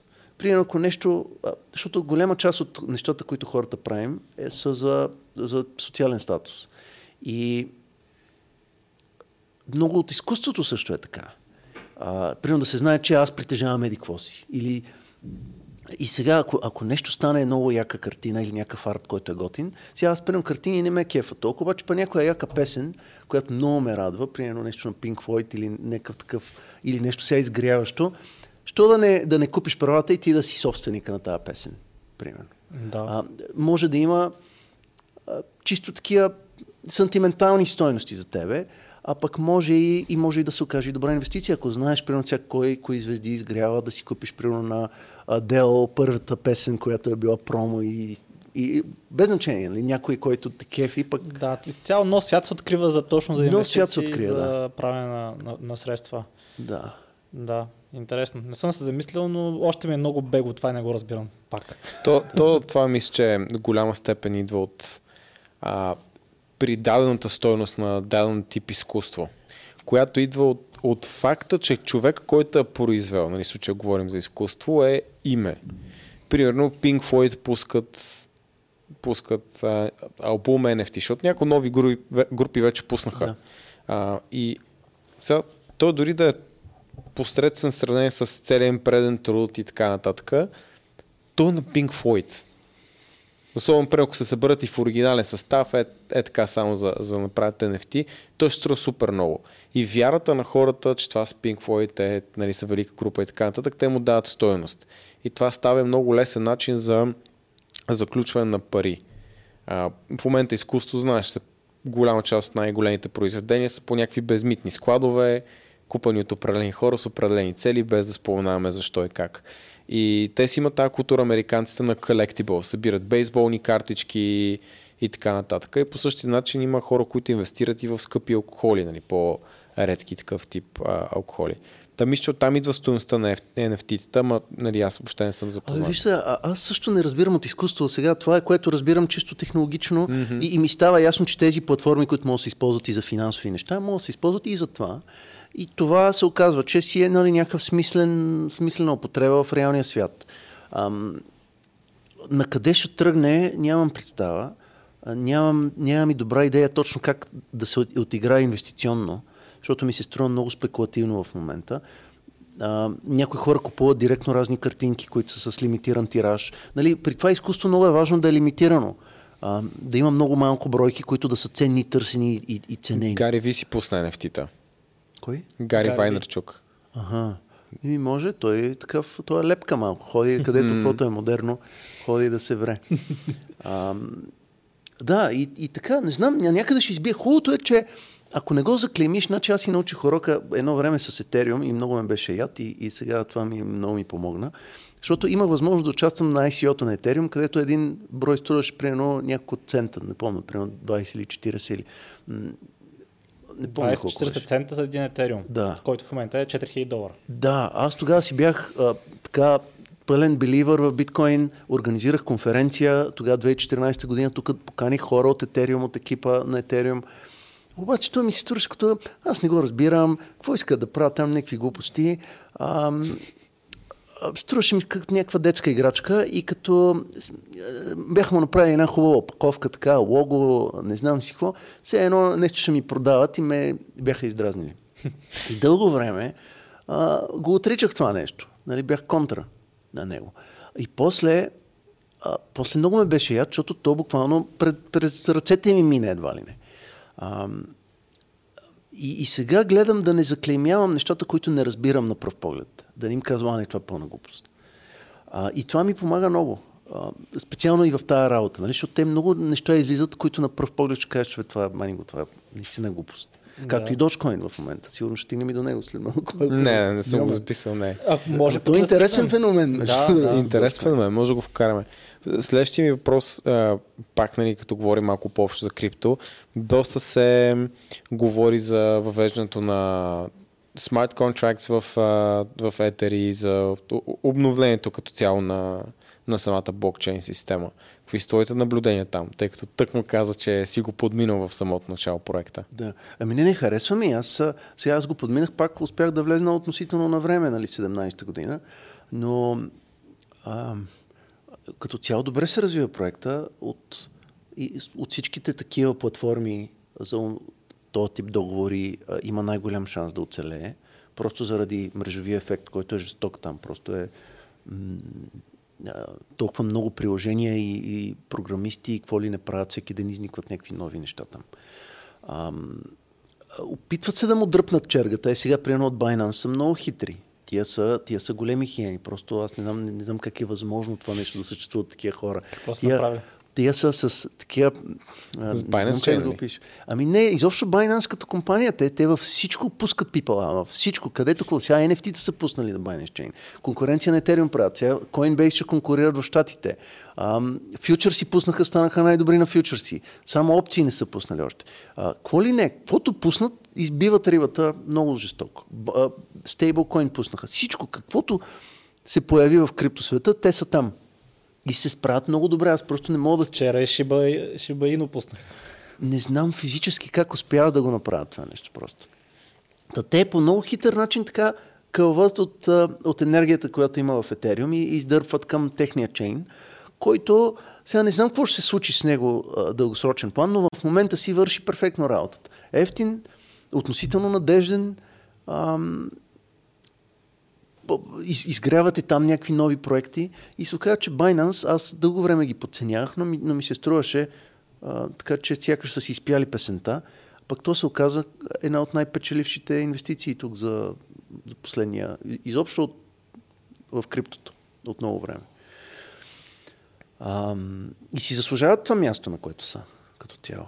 А, сега вече как, как ще развият нещата, защото те са конкуренция на Ethereum. Окей, обаче Ethereum има много, а, много програмисти, които работят за него, развиват тези second layer solutions, такива допълнителни, как да го кажа на български, При турки се едно. при турки, да, които да могат да, да поемат повече транзакции, повече и да са по-ефтини.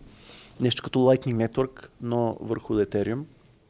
И, и се надявам истински да стартират скоро.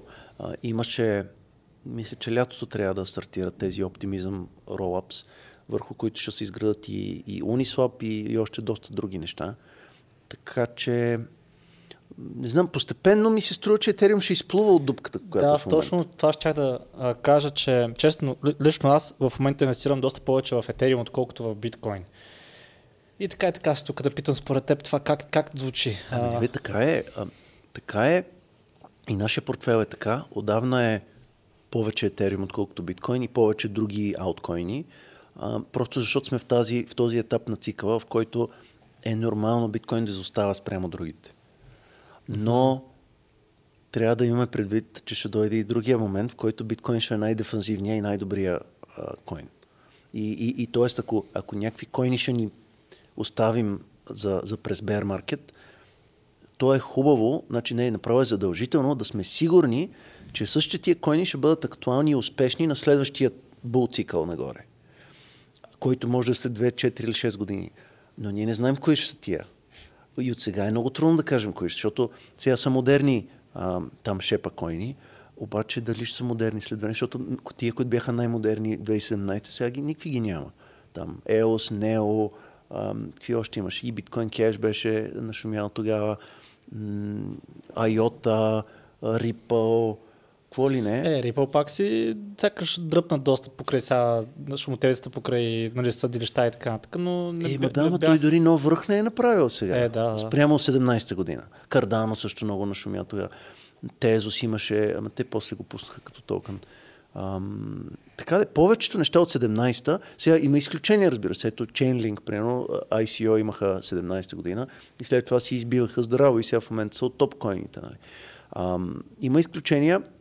Binance също тръгнаха 17-та година, макар че не мисля, че са били от най-нашумелите тогава, но а, да кажем 80% от тия, които са ултра актуални в момента, може да не са толкова тогава. Защото сега, днес, най- имат нови а, Ethereum конкуренти, които после стартираха, които се видя, че сега са по, по-обещаващи и имат цялата нова сфера на тези децентрализирани финанси, DeFi, които а, там въобще ги нямаше пред 17-та година. Това е следващата тема, между другото. Да, и само да довърша тук, а, затова целта ни, е, ако оставаме нещо дългосрочно, да бъдат тези койни, които има голям шанс да са ак- актуални и А тези койни са същите, които изброихме по-рано, така ли? Там Ethereum, Polkadot. а, Ами не, не, или- защото примерно с Polkadot, аз не знам какво ще се случи. Аз не бих Аха. държал Polkadot. Тоест, А, какво, какво държим като съвет? ами, нали? а, до, за момента, колкото и да е странно, на миналия bear market а, си заслужаваше само биткоин да се държи. Сега, може би, трябва да се държи биткоин и етериум на някаква, а, някаква И аз така ги пропорция. виждам, защото те имат много слаб proof of concept за момента. те са обещаващи, но нямат някакъв... Те по-къде точно не са изкарали башнали това, което трябва да изкарат. Да. В, смисъл, В момента да, е на много обещания. Много, е много обещания, всичко изглежда розово, обаче да видим. Нали, Нямаме. Той за Елос имаше много обещания и гърмяха, правиха някакви невероятни партита и събраха 4 милиарда долара и, и, и такова, но после нищо. Така че това все пак е риско. Това е комбинация между такава VC подход, като тия стара, рисковите капитали, които инвестират в стартъпи, те нали, като купат 20 неща а, и едно от тях ще избие за всичките останали, две-три ще са горе-долу и примерно 16-17 ще са леш, ще, ще умрат до нула. И тук горе-долу е същото. А, само, че тук имаме пълна ликвидност. Тия venture capitalists, те нямат ликвидност. Те трябва да ги държат, няма, няма на кой да ги продадат. А, докато тук имаме ликвидност и цена всеки един момент, което може да е и плюс и минус. Защото Минус е, защото можем да си окастрим победителя. Този един, който е един от 20, а, шанса ни е да го продадем много по-рано. И това е жесток минус. А тия, които, са на, които ще умрат до нула, шанса ни е да, да ги стискаме и да ги пазим също. Защото когато сме на загуба, не ни се продава. Това са двете, двата най-големи така, предразсъдъка в инвестициите. Когато човек е на загуба в нещо, не иска да го продаде, за да не си реализира загубата. А когато е на печалба, продава обикновено по-рано, отколкото е необходимо. Просто от страх пак да си, за да, Да си запази загуби. печалбата. Да. Особено, ако това, това също е много честа грешка. Хората, които са стискали, примерно, целият bear маркет и са го издържали, И малко да ви е зелено. да. Но просто напрежението е жестоко, защото вече болката е била толкова дълга, голяма и така. И като си напечава, бързаш да заключиш. И, и не сме, защото съм го правил това нещо. Е, кой не го е правил? Това е част от... Всички сме Това е минаваме. такса урок просто. Моля? В този момент това е такса урок. Да, научиш, се но да, да. Стига да продължиш да играеш играта, нали? И, и да си научиш урок, защото то може да отмине и да не се Да замислиш. забравиш. Да, много е хубаво да се замисляш там, където боли. Е много важно да така да му отделяш време, да го преживяш, да видиш то, къде сбърках, какво стана, как можеше. ам, и да, за да можеш наистина да извлечеш урок, защото може и да го пропуснеш. Факт. Да поговорим малко за Дефи, тъй като това е Какво е от, DeFi, октомври, от октомври месец това е нещото. Там влезна сезона на децентрализираните финанси. Всички проекти избухнаха в тази сфера, които са... Те паралелно с биткоин върват, де. Ако той върви и те върват, но а, така както и ти каза, може би а, за следващия бура някои от тези по-малки и, и дефи проекти може да останат. Тоест да оцелят през bear маркета следващия буран. Да. Ами това е... Мен много ме изкефи това нещо. То лятото избухна за първи път много, наистина много. Имаш такова дефи лято, дефи сезон. Там юли и август бяха много силни. От- И септември си направи корекция, септември, октомври. И след това в момента м- леко изостава също.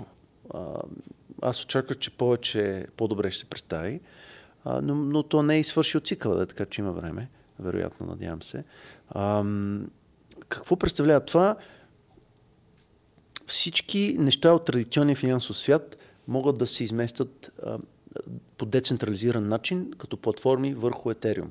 Ethereum е платформа на платформи и сега отгоре изграждаш платформа за депозити и заеми или за децентрализиран обмен или за, за, за някакви деривативи за, за всичко. За страховки има някакви.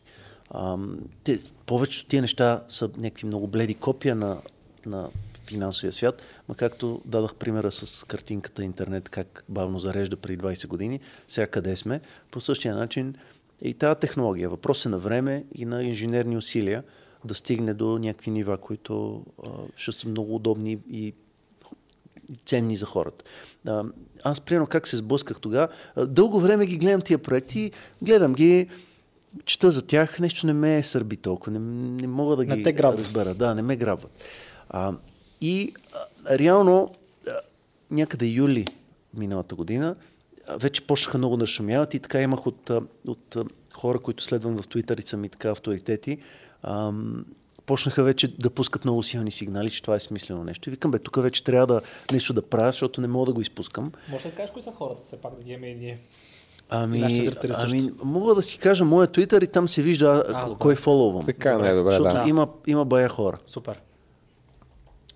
Значи в твоя Twitter да те намерим. Да. да. Ние ще го оставим в описанието. Аз okay. просто си записвам.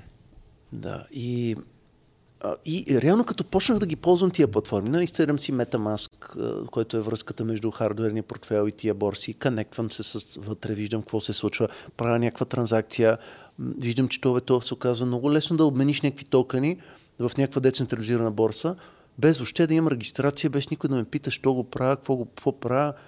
Малко по-скъпо беше и в момента е още по-скъпо, но, но, но ми се стори много леко като, като процедура. Само отивам, цъкам и става. А това е ползваш MetaMask и Uniswap? В случая, да. В случая okay. да. Но отделно видя ми се много яко, че а, тогава вече бяха нашумяли тези, дето дават някакви лихви. А, примерно, а, както е българската Nexo и тези BlockFi, Celsius, има различни конкуренти по света. И те, примерно, оставаш там някакви стейблкоини или етериуми или биткоини те ти дават лихва, те нещо ги правят, отдават ги, ползват ги и така нататък. И това ми се струваше готина, готино нещо да, да имам доходност на, на криптото, което притежавам. Обаче ме е страх, пробвах в тия в BlockFi и реално аз не разбирам те какво правят с моите коини. А, и те не ми казват какво правят. Супер общи са нещата. И ме е страх, че в един момент а, може да няма койни. И за, за някаква лихва от там 5-6-7% да изгубиш всичките койни, които могат да се качат 10 пъти, примерно, което е безумно. Нали? Риск реворда е, е много зле. А, и, но в този момент пък това ме привлече и към DeFi платформите, защото в тия борси а, може да оставиш твои пари, твои койни и те да обират таксите на хората, които трейдват от другата страна. И това да ти носи някаква възвръщаемост. А, и това има една от, от хубавите страни на, на, на DeFi нещата, защото те свързват, те са само платформа и свързват и едната страна, която дава ликвидност и другата, която и трябва тая услуга. И съответно, ти можеш и да ги ползваш, можеш и да отдаваш пари за срещу някаква лихва. И на тези платформи бих се доверил повече, ако отговарят на, на някои критерии, а, защото все пак това е код, отворен код, всеки може да прочете. Ако има някакъв бък с него, а, ще го хакнат, ще го експлуатират. А, и ако това нещо е оцеляло дълго време, му имам повече доверие, отколкото на една централизирана институция, която ми пази парите. А, и сега а, а, прага ми е, за, за увереност е, ако нещото е съществувало една година, това ми е най- най-високия прак за, за увереност, ако съществува от поне една година този алгоритъм, този тази DeFi платформа и в нея има заключени поне 1 милиард долара. Това ме кара да се чувствам спокоен, че ако това е налично, значи тя е доста безопасна. Защото ако не беше безопасна, някой ще да намери начин да я да експлуатира и да, да ги ограби тия пари. Както се случи с много, с много койни, с много платформи такива. А, и то няма много такива, които отговарят на това изискване, но пък, но пък не са и малко. Uniswap Curve. Curve е, е борсата, която най-ми допада, защото там няма а, как се казва това? Uh, impermanent loss. Няма а, там се обменят само е, койни от един и същи вид. Примерно, ако е доларов стейблкоин, те хващат 3 или 4 вида доларови стейблкоини, ги слагат в един пул и, и вътре се обменят те. И, и, или пък слагат един вид биткоин или етериум и то не е един вид, няколко вида. Сега тук отиваме в една друга тема, що има толкова видове биткоин и етериум. Ама, така да е, в тази, в тази борса ам, има възможност за изкарване на доходност, без да има ам, потенциалната загуба от разлика в курсовете.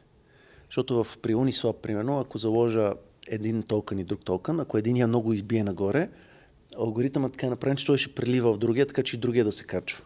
И те винаги да са в 50 на 50 доларово съотношение. И ако нещо много тръгне нагоре, алгоритъмът продава от него, по-скоро хората, които търгуват, продават, но ефектът е такъв, че винаги е 50 на 50. И, и ще изпуснеш някаква част от апсайда, от покачването на, на единия токен. А сега сме в някакъв волатилен период, който всичко е така върви нагоре-надолу и шанса за такъв тип а, потенциална загуба е голям. Затова не, не харесвам Uniswap сега. Но, но примерно Кърв, там се обменят само токени, които са от един и същи тип и там като ги сложиш, имаш други рискове. Аз не знам дали имаме време, мога и да, да. Да. влеза в Имаме. рисковете, кои са. Но, а, но, но този от impermanent loss заради разликата в курса го няма. Рисковете там са, сега кръв съществува доста време а, и не, е- не, не е имало експлойт и хак никога. А, има към 7 милиарда вътре. А, аз чувствам се доста уверен в, в това да държа койни там. Ам, риска е от това, някои от тези, понеже там пуловете са с няколко неща вътре, примерно няколко 4-5 стейблкоина или с, с 2-3 други актива, а, вкарвайки вътре, примерно USDC ми е най- така, стабилният стейблкоин, който бих искал да държа. Обаче, като го вкарвам в този пул, то го разпределя на всички вътре. И вътре има и Tether, има и DAI, има и там нещо друго може да има. И сега, ако някой от тези изгърми и стигне до нула, целият пул ще, ще стигне до нула. Така че тук има асет риск в, в рамките на пула. Ясно. Аз там лично конкретно слагам в Ethereum пула, а, където се държат само две. Държи се нормален етер и Synthetic Ether, който е на, на една от другите платформи, Synthetics. Те правят синтетични активи а, и, и имат и еквивалент на Ethereum и там двете неща се държат в пропорции. Сега риска ми е от смарт контракта на, на Curve, който го оценявам като много нисък, и от пробив някъде в този Ether, който също го оценявам на нисък в рамките на bull маркета. В рамките на bear маркета ще се замисля дали го държа. Супер. И, и дава възвръщаемост, сега не е много. Те, аз като влезах беше 26% годишно, сега падна до към 8%. Примерно. Е, 26 е доста добре. И 8 пак е добре. А, и 8 Поне пак е добре, при положение, че е на 8%. етерите, а не е на стейблкоини. Защото на стейблкоини има по-голяма възвръщаемост, обаче а, а, трябва да имаш стейблкоини, аз нямам. Или другия вариант е да се изхитриш и да заложиш, примерно, биткоините и етерите в Maker или в, а, в а, Compound или в AVE, слагаш ги там за залог, изтегляш стейблкоини на заем, които излизат почти без пари, на, почти на нулева лихва, там изравнява се от субсидиите на, на тия платформи, и тия стейблкоини ги слагаш някъде за лихва. И печелиш лихва от тях в момента, в който решиш да обърнеш позицията, продаваш там, лихвата си я прибираш, основните стейблкоини ги взимаш, откупуваш си, даваш ги в платформата, откупуваш си обратно биткоините или етерите. На старите цени. Моля? На цените, на които си ги заложил. Ами, Или на нови. не, не, не са, ти, ти не, цената, не, има значение и цената, но те на практика си остават твои.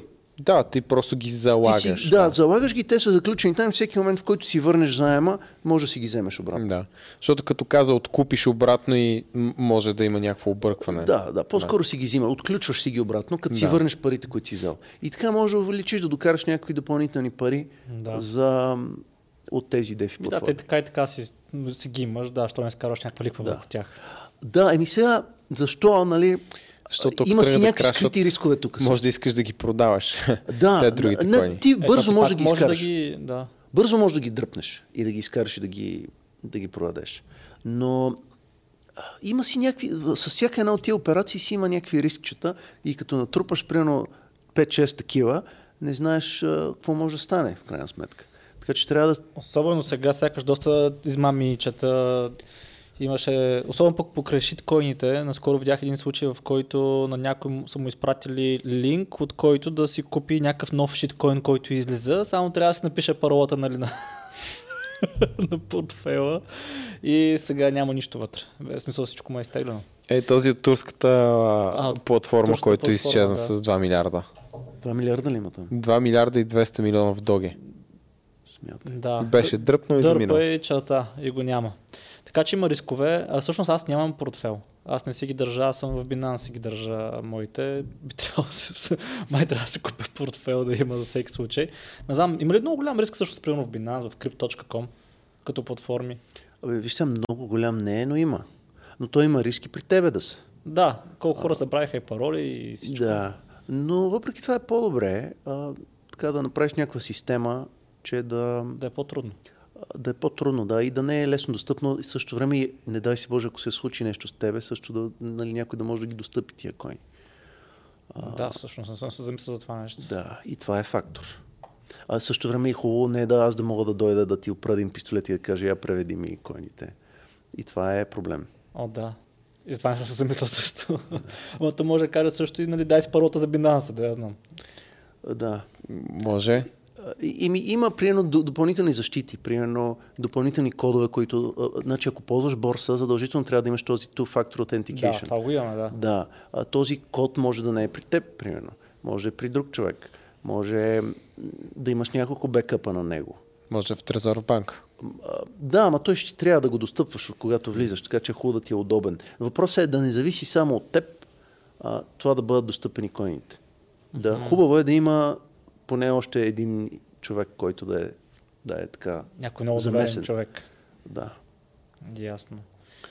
Ам, И сложничко, ама ще го Абе, сложно е, за съжаление, ама да те първо имаме да се учим. Това е една от причините, защо нали, няма утре криптото да завземе света и всички да го ползваме, защото Всъщност, има learning curve. Да, какъв процент, знае ли се какъв процент от хората световен мащаб в момента инвестират в крипто, интересуват се от крипто?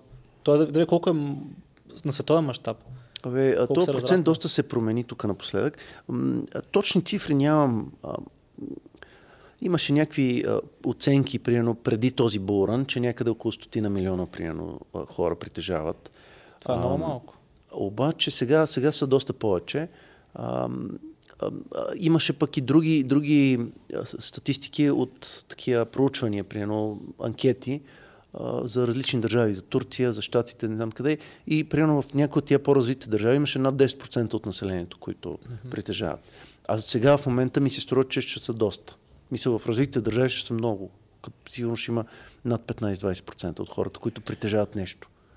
То, то особено в определени кръгове. Примерно запитай се хората около тебе колко нямат крипто всъщност. Ми много нямат. Да, защото мен почти всички имат. Те, които си питал. Аз съм питал много хора. Но да, смисъл, че бих казал 50%.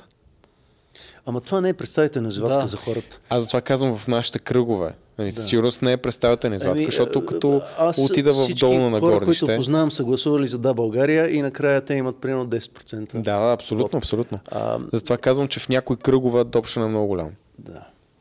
Така че, да. Тоест, е да първия, прецениш. ако е 15%, да речем, дори 15% да е световен мащаб, още доста има да се разраства. Защото това е първа... А това е критичната маса е толкова някъде около 15% е нужно, за да не може да бъде спряно после. Което е много важно. И освен това, за мен Тоест, като, да кажем, по-спекулативен инвеститор, така да кажем, това означава още много апсайд. Докато Абе, стигнем до да. 50% или до- докато стигнем до 100%, това стане някаква валута, апсайда е невероятен. Да, просто трябва да се знае, че няма да е само е така, нали? Да. За хората, които гледат. И това по-скоро от гледна точка на това, че много хора виждат те върхове, големи суми и си Страхуват казват, се. вече изпуснах влака, а реално ако да кажем само 10% от населението има крипто и те най-вероятно 9% и половина имат а, 100 долара. Нямат много, нямат много крипто, то реалната възможност, когато се налеят сериозните пари, особено като почти все повече институционни инвеститори да влизат, е много, много, много голям. Голяма Все Има още. и преди, че имаше една статистика, че 90% от богатството е в 14% от хората.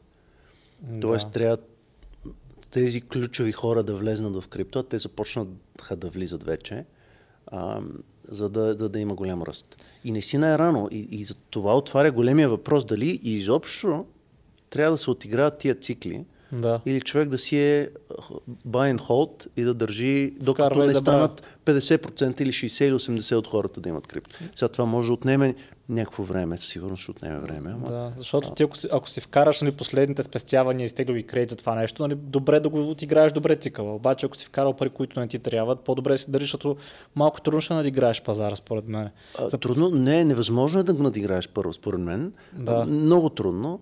Да, да, а, другото нещо е, че опитвайки се да го надиграеш, най-вероятно ще си Наиграеш. по-зле накрая, отколкото ако си само си го държал това нещо.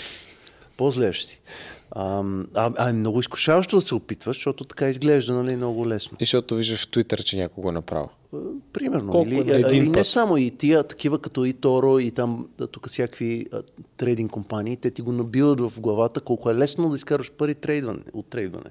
А то не е лесно, защото Не. те ти го набиват, защото ти като губиш, те печелят и тяхната целият маркетинг бюджет отива в това да ти обясняват колко е лесно, а то реално не е. Да. А, но, но има така заблуда, и, като гледаш графиките, изглежда лесно. Като го правиш, виждаш, че, че губиш. Виждаш, че да. Да. И, а, сега замисли се, ако, примерно, ако си купил най-големите, те да знам, от интернета, най-големите компании, които са най-смислени, примерно портфел от търсачки или от онлайн магазини или от някакви други а, социални мрежи. А, ако за да имаш истинската печалба от това нещо, трябва да ги държиш до реализиране, дълго време да ги държиш. Те чак е сега вече последните години направиха някакви колосални възвръщаемости. А, какво, ако си имал Амазон и си го продал 2006 година, Нищо на, не си направил. какво- да, нищо. То, са, то става, А, не, ти може да си 3000 направил. Въпросът е, че на фона на това колко си оставил е безумно. Така е. Да. А много е трудно после като излезеш един път да влезеш обратно. Заради тия предразсъдъци. Аз сега продах на толкова, дали да купа, Искам да кога падне да купа. пак на толкова, тогава Да, искам пак да падне, ма то не пада. Или като падне, па ме е страх, защото май още ще пада. А, Почваш и много това е най-големия проблем. А, и другото е, че хората мислят масово супер надребно. Значи, тук преди месец-два правих презентация на ние румънци. Но, интересни образи, такива хора с възможности, с бизнеси, с фирми. И, и говорим си примерно един час колко е мащабно това, колко възможности има, къде може да стигне потенциал и така. И, и един от първите въпроси после, абе сега аз ако имам едни 1000 евро, къде да ги забия, за да се а, удесеторят, примерно. И викам, човек, какво, за какво ми говори, какво ще ти промени живота това? Да, караш Нали? 1000 евро, 10x. А, След нали, не е малко, обаче тук става въпрос за, за човек с, с много пари. Нали? И, и той го възприема като, Хазарт. като някакъв интересен хазарт. Е, тук ще пробвам, е, да. Все едно залага на кончета. Да, е такова.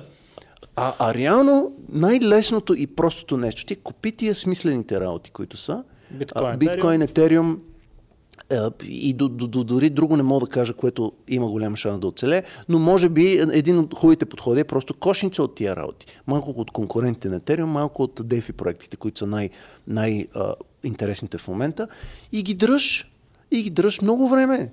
Не, въобще не си играй да ги такова. И примерно, ако се появи някакъв нов, а, който е интересен, пък някои от тия старите са, м, са тръгнали надолу и, ня, и няма развитие при тях, може да продадеш нещо от старите да купиш нещо от новите. Ама това да го правиш веднъж в година-две, примерно.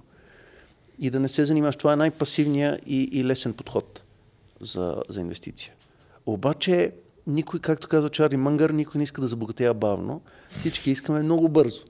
Ако може, нали, нали днеска да купа и да, за 100 пъти да се, да се качи за... Карваш и да, както е шибало на 37 000% за последните 6 месеца, не с 3 месеца. Оставило това. Да. Да, да, ама те въпроса е easy come, easy go. Нали? Сега ще ги спечелиш, после какво ще ги правиш? Ако не си очаквал изобщо тази печалба. Според да имаш. мен, като гледам Да. какво става от Wall Street Bets и такива форуми, някой ще направи зверската печалба и ще я вкара в следващата Shiba Inu, която ще е тотална нула. и то всичко, което е направил лесно, ще го изгуби лесно. Абе, така е. Така е. Да. Трябва да можеш и да ги задържиш тия пари, в крайна сметка. Не е... а, а, а има, има много нали, статистики, да като спечели някой от лотарията, че до някаква, има по-голям шанс да фалира, отколкото средното население. До примерно до две години или нещо е такова. А, те, те, Да. от- отделно някакви хора стават наркомани, а, тотално им се бъгва живота. Не са готови, да, не са готови Да. за това нещо. Да поговорим и според мен това може да е финално, а, ако имаш времето, разбира се. Аз имам, да. Супер. За каква би била стратегията, която ти ще препоръчаш на хората за като дойде мече пазар? В смисъл, постепенно ли излизаш, на един път ли излизаш и съответно какво правиш след това? Купуваш ли някакви малки проекти, като влезе в мече пазар или И си надграждаш? Също. Да, защото това са въпросите, които всички се питат, особено в момента. Абе, верно е. Въпросът е, че то няма, няма един подход, който да е валиден за всички и да е, и да е добър. А, първо, ние няма да разберем, че има мечи пазар, докато много, много след като той е започнал, ще разберем. Примерно 6 месеца след това ще, ще стане ясно, че наистина това е нисходящ тренд. Uh-huh. В момента, в който стане ясно, те може и да не ти се продава на тия цени. А, според мен, това, което говорихме преди малко, е най-добрата стратегия. Определяш една сума, която няма да те бърка, ако не я пипаш дълго време, залагаш в тия по-сигурните неща и не ги пипаш дълго време. Това е подхода, който ще работи за всички. Сега, всичко друго, което ще кажа, е много индивидуално спрямо човека. Нали, колко време ще му отдели, какава му е пропорцията на крипто спрямо другите неща. Изобщо много индивидуално. А, според мен, ако няма да сме buy and hold forever, а, тогава а, при промяна но пак не знам сега как да го кажа, при положение, че то не е, не е си. Важните неща са, са две. Ако има трайна промяна в паричната политика на централните банки, загатнат за така и започнат да я правят, при първи такива сигнали е хубаво да, да ликвидираме част от позицията си. Ам, и другото е, ако има така доста интересни криптоиндикатори, а, които могат да се гледат на, най-вече за биткоин, примерно колко се е разтегнал от някаква база. А, сега тук не знам, примерно има едни Glassnode, glassnode.com, които имат много хубави бюлетини. Аз сещам се, да, те имат да. и готини чартове. Хубави, да, хубави графики и бюлетини. А, заслужава си да ги следите тях. А, дори само бюлетините, без да, да си купувате услугата от тях. А, сега, ако там на база на подобен тип... А, има един безплатен сайт, Look into Bitcoin. lookintobitcoin.com. Там има много хубави безплатни графики. Uh-huh. А, има още един пич, Willy Woo. Той също прави интересни. Willy Woo. Той има и платен бюлетин. Има и платен, да. Чак се пише фамилията му. С... W-O-O. Ага, окей, okay. да. правилно съм се, добре. А, да ги оставим в, в а, описанието за всички да, хора. Той има и, и сайт с а, чартове. Ако индикаторите, които са там, и тези, които могат да хванат някакъв цикличен връх, стигнат до така напечена точка, вече на, на, влезат в червена зона, също си да служа някаква част от портфела да се, да се махне. Ам, но мисля, че при тия две условия. Да. То, а, аз знам, че въпрос, който питах е такъв, на който не може да отговориш, но то е въпрос, който много хора се, се питат. И ти благодаря, че, че все пак а, у, отговори по възможно най-добрия начин, защото правилен отговор няма, нали, стратегията всеки ще е различна, но, но все пак това е нещо, което вълнува хората. Знам, защото ни питат, а, в смисъл питат ни на нашето качество на инвеститория, а, хората, които знаят, че ще ни идваш на, на гости.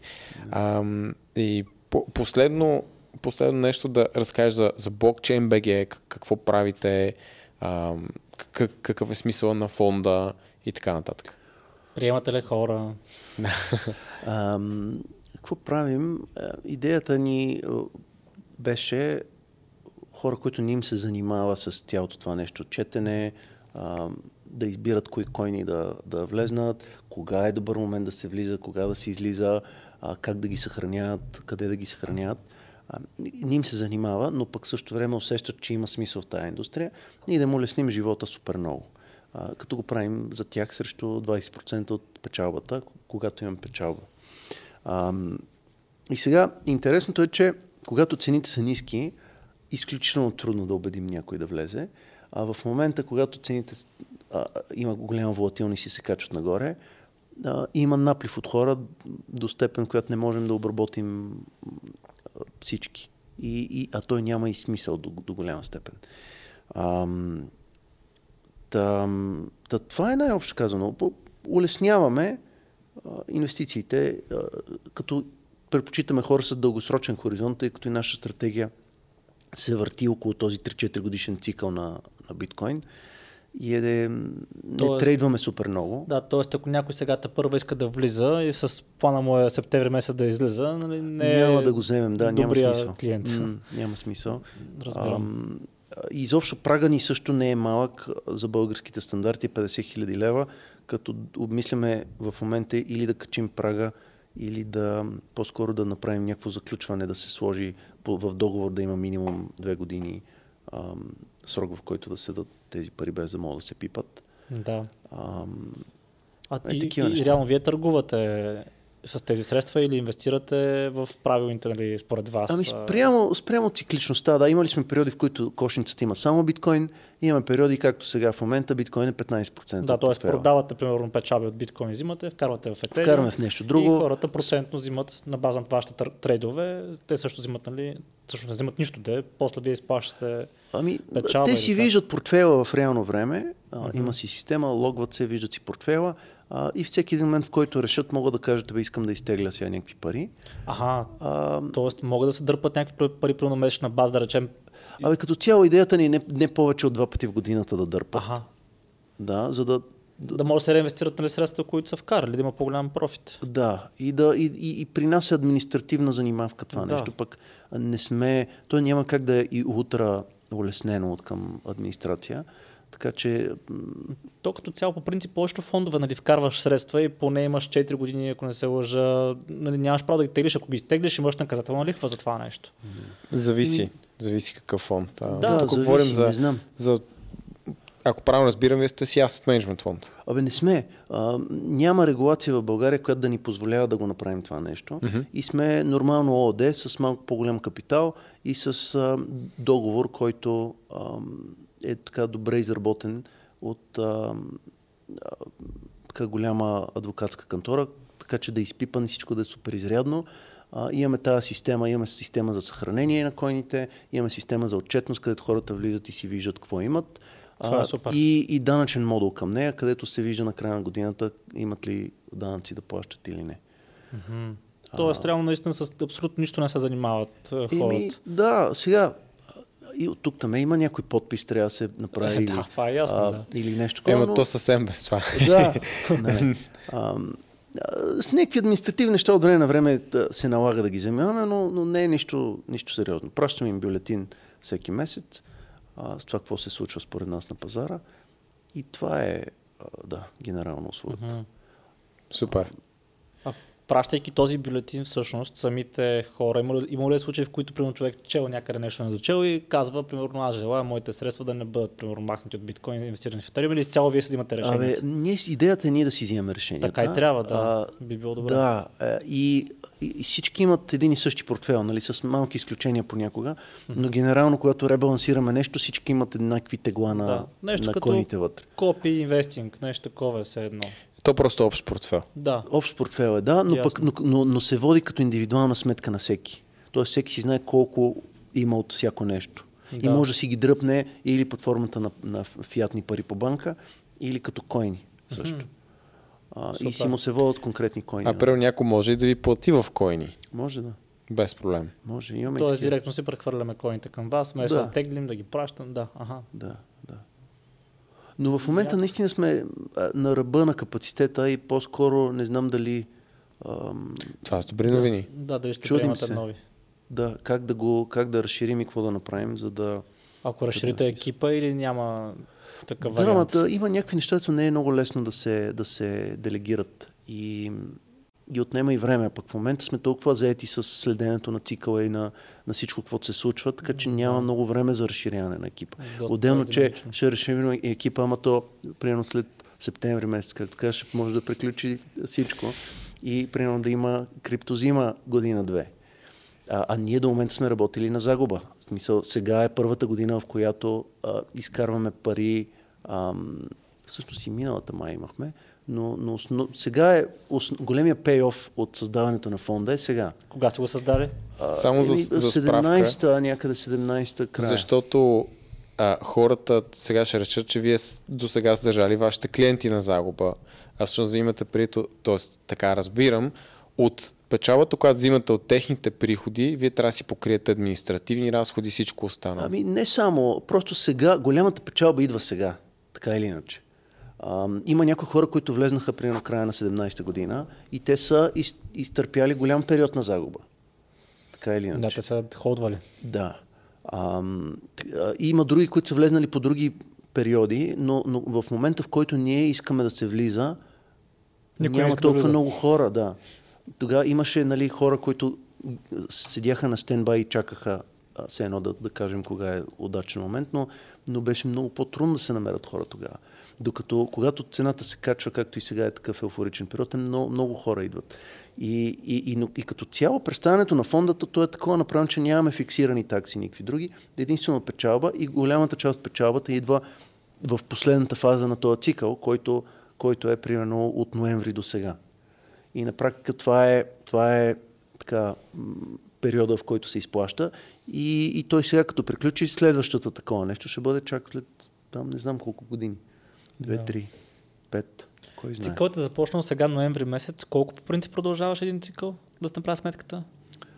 Ами, виж сега, 8-9 месеца да го кажа. Но, но това, това пак е много условно. нали? спекулативно, Казвам защото съвсем. пак всеки чака А, да- В момента изцяло всичко зависи от, от паричната политика на Феда. Да, и всеки, път, и всеки път се казва, на този път е различно. И наистина сякаш е различно, защото сега се блъскаме с коронавирус, а, нали, принтене на пари, а, очакваща, оч- очаквани уж инфлация, а, друго, какво още различно? Институционни инв- инвеститори. Да, повече. ето Илон Мъск с тези туитове и той пръска кошниците от всякъде. Да. Абе, хем е различно, хем много си прилича, защото миналия път пак имаше подобни неща, просто на друг мащаб. Сега, заради вече нали, новия цикъл, който е по-нагоре от предишния, нормално е да влизат и такива хора. То без тях няма как да стане цикъл, да, да има нови цени. Ам, просто мащабът е различен, иначе поведението и всичко е много, много подобно. Но има някакви разлики, които винаги има нещо, което е различно. И трябва да се питаме къде е и какво е. Сега, за мен в момента продължава макроекономическата обстановка да е водещото нещо. Поддържа огъня. Да, и докато има такава подкрепеща политика от страна на правителства и централни банки, и акциите ще продължават да върват нагоре, и криптото. Криптото е супер скорелирано с акциите. Тоест, ако има някаква дебела корекция в S&P 500, гаранция криптото ще, ще увехне и ако се окаже, че вече, вече си изпял песента, в смисъл, че много е, е и напомпало и препомпало и всеки, който искал да влезне е влезнал, може, примерно една 15-20% на корекция в, в S&P да спука криптобалона и той да си остане, да си, да си издиша известно време. Супер. Да, чакай. Говориха за правителство, говорихме за правителство всъщност. А, постоянно се чуват някакви новини, нали, еди кое си правителство спирало биткоин, не знам с за Турция, сега имаше такава новина, че какво бяха направили в Турция, вече забравих всъщност. Ами, Че аз забравих. банват биткоин уж. Да, уж ще го забраняват или да, тотално ще забраняват търговията. Не знам дали стана факт това нещо или просто говориха, че ще го направят. Да, мисълта ми е как може да баннеш нещо такова? Не мога да си го обясня аз. Ей, ти можеш да баннеш а, всички бизнеси, които се занимават с това нещо в твоята държава. И, и така да страшно много да затрудниш хората, които искат да го ползват. Ти не можеш да ги ограничиш да Самите го хора да притежават, го използват, защото, да. да, защото то е дигитално и И ние му даваме стоеност. а, да. да И освен практика- това, може да го преместиш от Турция в където си искаш. Да, ти можеш да си го купиш, ще дойдеш в България, ще го купиш. Точно. И ти ще го притежаваш дигитално. Няма как никой в Турция да те знае, че ти го имаш. Просто го затрудняват, не могат да го спрат. Но, но това е предимство на децентрализираните системи. Не знам дали си чел една книга The Starfish and the Spider. Не. Много силно ти я препоръчвам. Тя е за това защо децентрализираните системи почти винаги печелят. Mm-hmm. Спрямо централизираните е много добър анализ с много примери в различни аспекти. Не става въпрос дори за крипто. И един от най-готините примери беше за, в началото за а, Netscape, след това за торрентинга и също дори за а, американците, когато са общото превземали Америка от а, дивите племена от индианците там. И единственото племе, което им се е опънало, са били апачи, индианците, Да. които са били децентрализирани. Те не са имали вожд. Тоест ти отиваш, убиваш в момента този, който ги води, Гоша от другата страна, той вече е лидер, всички го следят моментално. И те не са можели да ги спрат. И начинът по който са ги превзели също е изключително хитър. Централизирали са ги. Mm-hmm. Като са им подарили биволи, за които те се грижат, те да спрат да са номади, да са на едно място, да изградят общество, иерархия, тогава... Да. И ми ето да е. Ето и сега и войната срещу тероризма, прямо как да спреш тероризма, при положение, че тия хора, те са пак са насякъде. А, няма централизирана работа и, и затова се води война безкрайно много. Да. Та, на мен въпросът ми изхожда точно от това, че много хора се притесняват да инвестират в крипто, точно защото изкачат такива новини, как еди кое си правителство иска да забрани нали, биткоин. И аз мисля, добре, това е оправдан страх ли е? Аз частично оправдан. Мгм. Частично оправдан, но, но не е оправдано само заради него да не инвестираме. Защото Защото е, е, е вероятност да се случи, ама не е 100% вероятност. И има го, по-голям шанс реално тия криптовалути да успеят да пробият, отколкото да загаснат заради забрана. Защото тази забрана е страшно сложна и необятно как може да се случи на глобално ниво. Точно. А, а, пък, а пък те са в интерес на всички. Те, те са много ин- интересно нещо, че те, съвпадат интересите на обществото а, и на индивидите, и на бизнесите, и на всички. Е, имат интерес криптовалутите да работят. Освен на централните банки. Нали? Само техния интерес е ам, нарушен в случая. И, и смятам, че нещо, което е толкова ценно и толкова при, придава стойност. Нали? Финансовата система е примерно 15% от брутния вътрешен продукт. А, това нещо ще направи същата услуга по-качествено за, за 5% от разхода. Тоест, ние всички ще сме по-добре. Ще се освободят хора да правят други неща и да са по-продуктивни в други области. Ам, така че а, такова нещо не вярвам някой да е толкова мощен, че да, да, да спре цивилизацията да се развива. А, не вярвам в такива конспи- конспиративни настроения, защото е, няма основание за такива, ако вникнем повече в дълбочина. Сега, на, на ниво G20, ако се разберат и кажат забраняваме всички всичко, могат известно време да го, да го задушат Да. криптото, но предполагам, че няма да, е, няма да го убият. Но това ще е проблем, де. Чисто, инвестиционно ще е проблем, защото ще го забавят примерно десетки години. А, но това ми се струва малък шанс, поне за сега, защото виждаш какво света е някакъв пълен хаос. Особено сега, след, и преди коронавируса, но пък сега пък да се обединят всички на една тема, толкова важна, геополитически важна, да се обединят и да кажат, тук имаме координирани действия.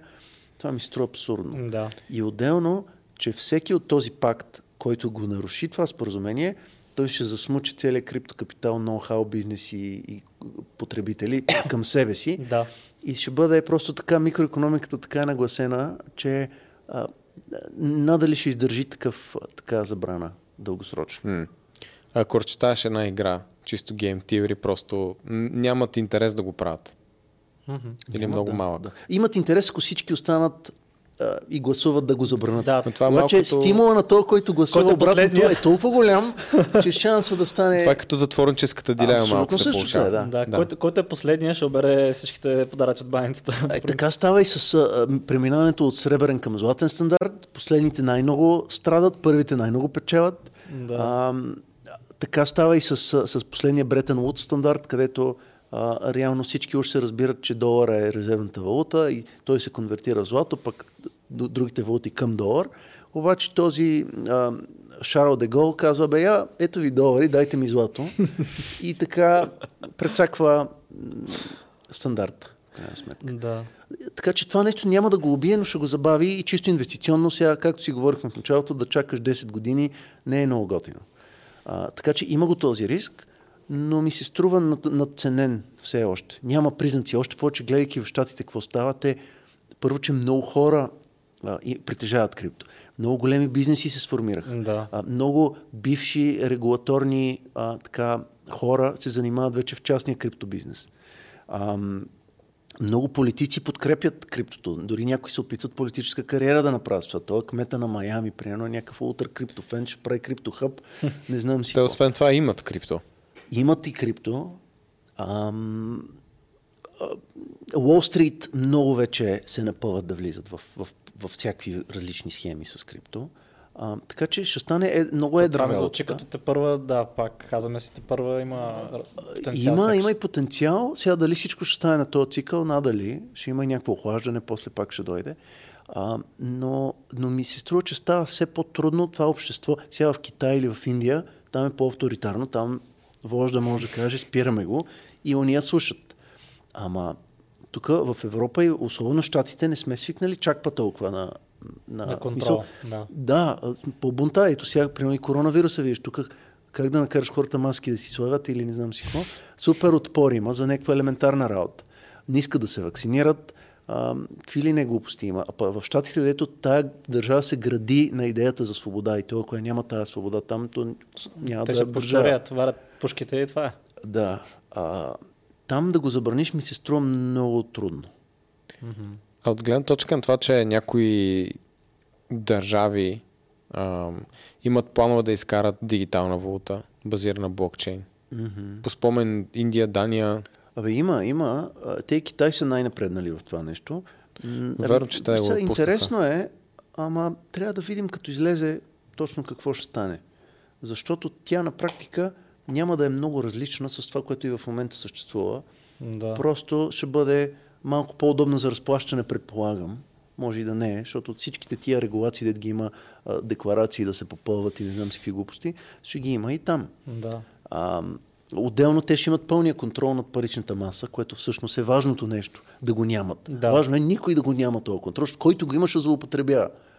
А, няма така е човешката природа и, и, и системата, че който го има, за да е стигнал до този връх да го има, значи е жаден за власт и ще експлуатира до край системата.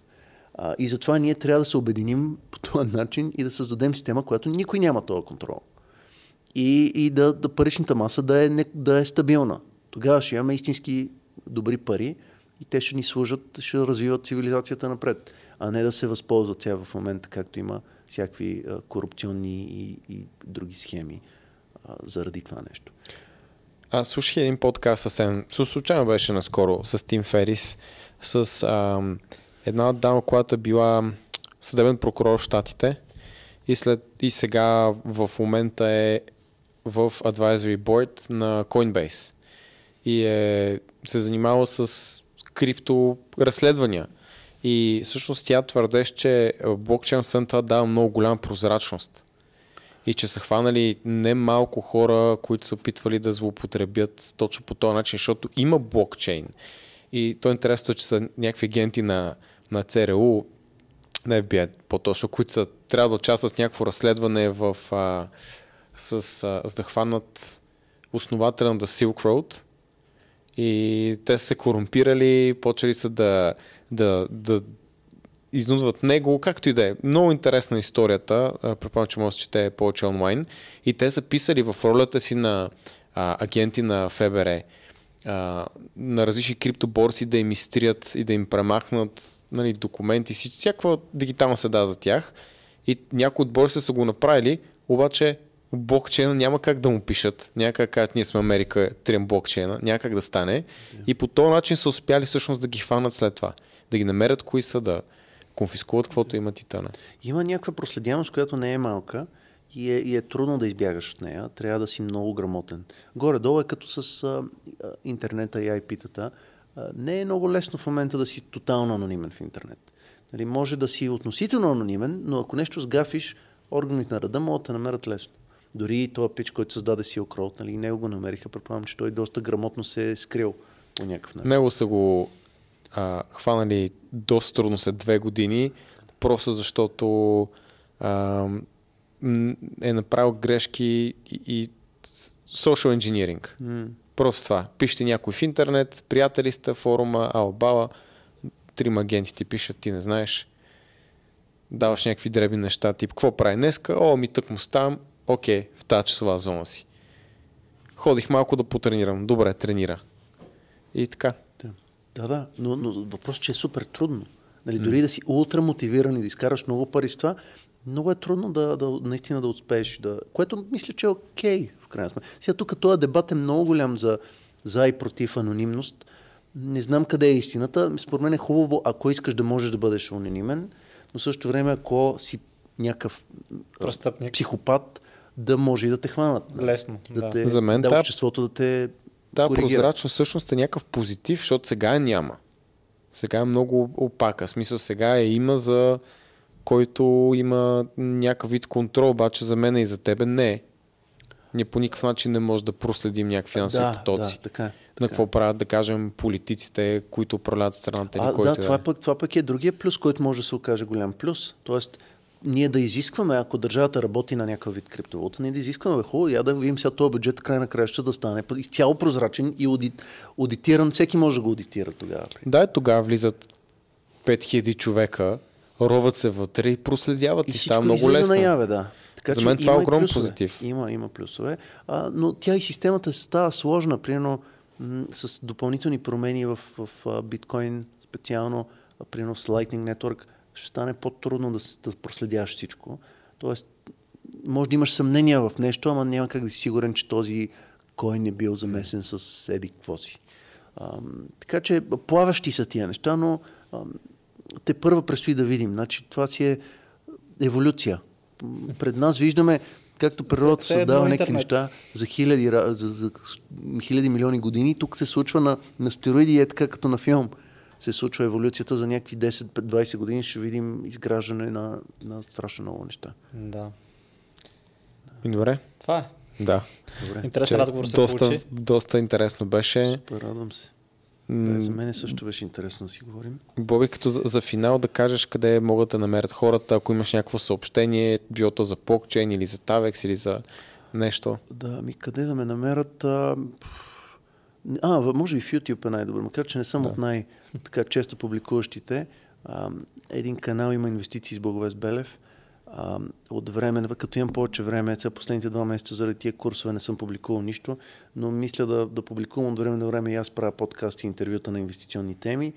А, може би там е най-добрия. Канал е супер, между другото. Много сме научили от него. Супер, благодаря. А, във Фейсбук хора ми пишат понякога, ама не е много подходящо, тъй като не, такова е какафония, изпускам да. неща, не е много удобно. Така че канала на коментарите в канала е, може би, най- най-добрия. В Twitter също е възможно. Вие ще го публикувате. Да, всичко а, долу в описанието. Да. А, и това е. Няма. Супер. Супер. Супер. е okay. Много благодарим за гостуването. Надявам се, че сте било приятно и винаги си добре дошъл отново да поговорим, може би като влезем в меч пазар, ще е много интересно. да. да. Супер. Ами добре. добре. Това беше видеото за днес. Се да е било полезно за вас и до следващия клип. Чао!